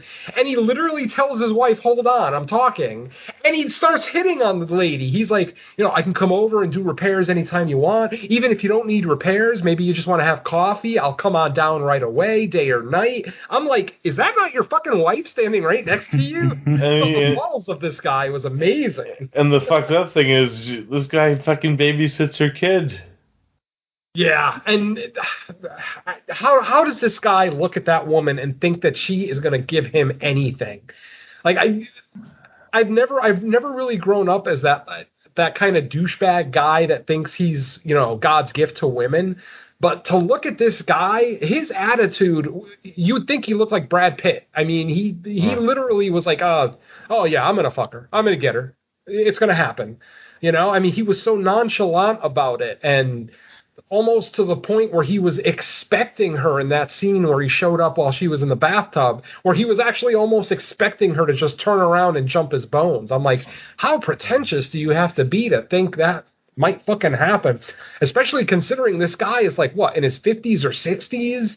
He's a farmer, he's out of shape, he's, he's scruffy, he's dirty looking, just, oh, God. I, I, uh. I just, man, some Yeah. guys. Yeah, and plus the whole subplot with the mayor and like, yeah, my wife leaves the house all the time. I let her. I'm like, why the fuck would you let this crazy lady leave your house? Like, like there's so much to think about when. No, he, he, he pretty much killed his wife by letting her go out of the house because she ends up. I mean, I don't even I don't even know how she was returned. I mean, because because he talks about how um, she, you know, everyone believes that she killed her son, and then once you actually finish the movie, you do realize that yeah, she probably did kill her son, but it wasn't a malicious murder. It was um, it was an accident, just like what almost ended up happening with Aleshka and her daughter. You know, where she almost you know squeezed her to death. But so I understand, but how did this woman, if the entire town thinks that she killed her son, how is she just free and allowed to do whatever the hell she wants? It's like it's a really weird time, and I feel like the movie is set fairly modern. I mean, I don't obviously there was no cell phones or anything in there, but it's still, you know, the vehicles were fairly modern. I don't know, it just it felt like uh, like it was inconsistent sometimes with its storytelling. But you know, it, it's a, that's a minor nitpick, if anything. Uh, overall, I really did enjoy this movie. But yeah, that character, that one character of the handyman, was just infuriating. Like every scene he was in, I just wanted to strangle his shit out of him. But ultimately, that's probably his intention. That's the director's intention. is, Yeah. You know, because the whole movie, you're just waiting for that moment that he's gonna try to assault her. Like we know it's coming. They telegraphed it a mile away. And then when it finally comes, it ends so quickly and abruptly that it's almost like I don't know, like we I expected a, a much bigger confrontation, you know, like I expected her to like defend herself physically and blah blah blah, but Yeah, no, she ends up just talking him down and getting him to leave. So it was it Yeah. was a weird choice. yeah. Uh, this movie's definitely not gonna be for everyone. It's very fucking slow burn. Oh yeah, slow, yeah, slow, slow burn. Like I had to watch this in two view sittings because I was like, I gotta take a break. There's too much hay right now, you know. Yeah, no, I, I, I, I understand. It is. I mean, it's literally an hour before we even see the witch, Yeah, and you know, it's not even that great an image. All we see is like a woman dressed in black walking across the wheat field. So that's the thing. It's like I don't know. It, it's it, it's a really odd movie. I mean, it, it's very well put together. It's a gorgeous movie. Uh, the score is spectacular. I love this score. Like with a Yeah. passion. yeah. Actually, that is my two favorite things: was the cinematography and the score were my two standouts for this film. Yeah, absolutely. I, I couldn't agree more. Uh, they were just so so expertly done. I'm not sure who the cinematographer on this was, but I can't imagine it was a first time cinematographer. I mean, I, I've said before that when you have a beautiful locale, it's not hard to have good cinematography. But this cinematographer really took advantage of his locale. Like uh, some of the the, the sprawling shots. There's a shot where there's five kids and they all run in a different direction through the wheat field.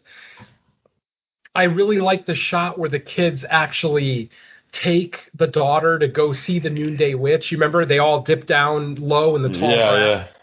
And then they see her walk out. I, I love that scene. I really do. I would have liked to have seen more of the actual witch. Like I would have liked to have seen the witch doing witchy things. You know, in the very last scene of the movie, we do get to see her, you know, physically try to take Aleshka's daughter away from her, but it, it was still a little bit lacking in the horror set pieces. Um, yeah. It there's really only one jump scare in this whole movie. Not to say that I want more jump scares, not by any stretch. Anybody who knows me knows I'm not a big fan of the jump scares. but the one that we get in this movie is fairly effective where you know she turns on the light in her bedroom and then she sees the mayor's wife with her son in her bed like that was really the only thing that was even remotely a jump scare in this movie but it worked because it's definitely not something you're expecting you're expecting to see the witch or a dead body or something but instead you see the mayor's wife with her son in her arms and the look on the son's face of I can't breathe. It's just it's a really powerful little shot. I'll give it that. Yeah, for sure. And uh, actually, this another theme that these two movies had. The Noonday Witch is actually played by the same actress that plays the mother. Yes, exactly. Another dual role. Mike, we keep missing we missed all these dual role movies. yeah, I know. It's it's funny that Uh, two of them come no, up. like- I don't know that this one would have been uh, as highly regarded from the four hosts on uh, Theme Warriors. I got a feeling Doug would have liked it, but you know, who knows? Um, uh, but yeah, I mean, you know, to, to pretty much close out on Noonday Witch, it's definitely a movie that went under the radar. Um, like I said, I watched it 'cause 2016, uh, for those who don't know, was actually the first year I started podcasting. And that year, I would just watch anything and everything. Because at the time, I was only podcasting with the horror cast, and I was only doing guest spots here and there. I wasn't officially on a show yet. So I was watching every movie that would come out on the off chance that maybe the horror cast would need a guest for a t- particular movie. I wanted to make sure I saw the movie. But definitely, aside from me watching this, I, I don't remember anybody really talking about it, either negatively or positively. It definitely flew under the radar. Obviously, it's from the Czech Republic. It's not in English, so you got to deal with subtitles, um, which obviously is going to make some American horror fans kind of, you know, walk away from it, blah, blah, blah. But no, I, I, I like this movie. I don't love it, but I like it. There is a lot of it that's really, really well done. You know, we've already talked about the filmmaking aspects of it that are genuinely stellar. Um, the performances are all fine. Like, there's no performance in the movie that I didn't, you know, that that either made me cringe or that you know made me roll my eyes or whatever. The performances are fine. Uh, the technical aspects are great. It's really a matter of if this story works for you. Um, it's definitely going to be an acquired taste because it's not a visceral film. Again, you know, not no on-screen death. Did anybody even die in this movie? Now that I think about it. Well, there's the, the the old lady that was wondering if Oh, she died. right. Yeah. That's right. That's right. Um, but yeah, I mean, you know, it's a fairly bloodless horror movie. This is the kind of movie that I could see some people saying, "Oh, it's a thriller. It's not a horror movie," and that's fine. This one, I wouldn't really argue. I mean, IMDb says it's horror, but if somebody were to say this is a thriller drama, I'm okay with that designation as well. Um, ultimately, I enjoyed the movie. Um, probably not going to be a purchase. Uh, and plus, it's on Shudder. It's a Shudder exclusive, so it'll probably be up there for many, many years to come anyway. So, um, if what we said about the film sounds interesting and you haven't seen it, I would definitely recommend it. Especially if you have a nice 4K TV. This movie's gorgeous. Ah, I mean, you're not you're not getting the, the movie in 4K off a Shudder by any stretch, but just you know, a big clear picture really really adds to the uh, appeal of this movie. You know, it just looks so nice. And and as we said too, the majority of both of our movies this week take place during the day. So that's you know, I mean, there, there's a lot more nighttime scenes in the Noonday Witch than in Valerie, but um, the majority of it being during the day just definitely works for me. I, I like when we get more daytime horror films. Yeah, for sure. I agree. All right, Mike, what do you say? Want to Um, wrap the bow on this one? Yeah, like I mean, just my final thought on it is, I like the setup of the movie. I like the general story. I think uh, where this one had some issues in it were just plot stuff, decisions by the mom. I think I sympathized with like the mom from the Babadook a little more uh, given her because you know there's big with that one, and I, I assume if more people saw this one, there'd be kind of big debates about the parenting and the kid and all that stuff. And I think Babadook creates a more kind of sympathetic situation of the mom, where Well, this one it just feels like the mom screwing things up from start to end. well, my, Michael, Michael, Michael. I, I got to add to it. Does help that the kid from the Babadook, the first five minutes on the screen, you're like, yeah, I get why this lady's this way. Oh yeah, mm-hmm. that's the thing. Yeah, too. I mean- yeah, th- this yeah. girl is a dream scream compared to the boy in the Babadook. You know, she's not a screaming little idiot who's constantly fucking up her mother's life. I mean, because ultimately, mom doesn't have much of a life in this movie. In the Babadook, the mom actually had a life, a full time job, blah blah blah. So there was definitely more for the kid to fuck up, and I think they took advantage of that, or Jennifer Kent took advantage of that with the Babadook. But you know, here with the daughter being a little bit more subdued, makes for a more subdued story overall. Yeah. You know, you don't really get a lot of people freaking out or having mental breakdowns. Obviously, mom kind of has one right towards the end because she thinks she's about to lose her daughter. But, you know, aside from that, it's a fairly even played movie. You know, not a lot of over the top scenes, things like that. So, good movie. Good, borderline of great, but, but solidly. Hmm. Yeah. Okay. Um, well, I think that's going to do it for our discussion on the Dead Bitch, which wraps up our main feature segment and also, of course, wraps up No More Room in Hell episode 30. Uh, another good one. Uh, what do we got? Uh, let's see. We're, what, in the middle of April now? So we're probably looking early May only because the weekend I happen to be out of town is I think either the last weekend or second to last weekend, so it would give us a little Yeah, time. yeah, but you we'll work mentioned- on, You mentioned the last weekend because uh, on Theme Warriors, because we had we had talked about taking that Sunday, but I don't think that's going to happen. Um, I'm okay with doing another episode this month. Obviously, it's a matter of if we can get together. Unfortunately, next weekend is my birthday, so I do not plan on podcasting.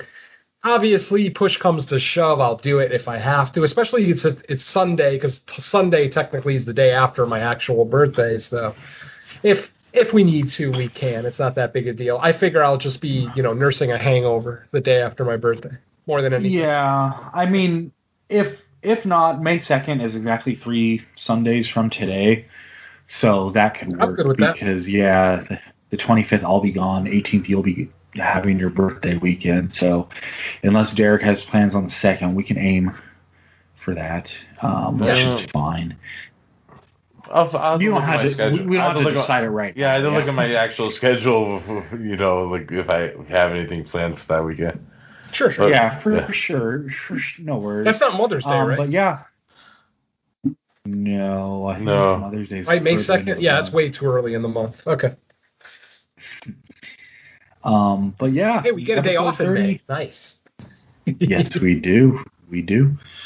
Um, but thanks, listeners, for sticking with us for 30 episodes, or new listeners. Hey, this is episode 30, so there's 29 more of them you can go listen to if you choose to. Uh, looks like my picks are up next in the rotation. No, so- no, Nope. no, no, no. Nope, It's nope, Derek's. You had the crocodile movies. We already talked about this, Michael. You know why I got confused? Because I thought I updated the picture on the group page, but I guess, guess I didn't. So I kept looking at it and saying like, "Oh, those were Derek's picks." Yeah, I did the crocodile movies, so it's actually Derek's picks. And guess Um, what? Guess what? I I. I don't know the movie. You yet. already know. Oh, no, I don't, okay. I don't know the actual movies, but I'm just gonna pick two random movies because it's my birthday special. Nice. I like it. Excellent. So episode 31, Derek's birthday special. It's a birthday celebration in hell coming up. so until then, we are going to descend back to, into the depths of the lake of fire. Thanks everyone for listening. We will catch you on episode 31. Say goodbye to listeners. Goodbye and stay out of that wheat. Enjoy your goulash. Peace.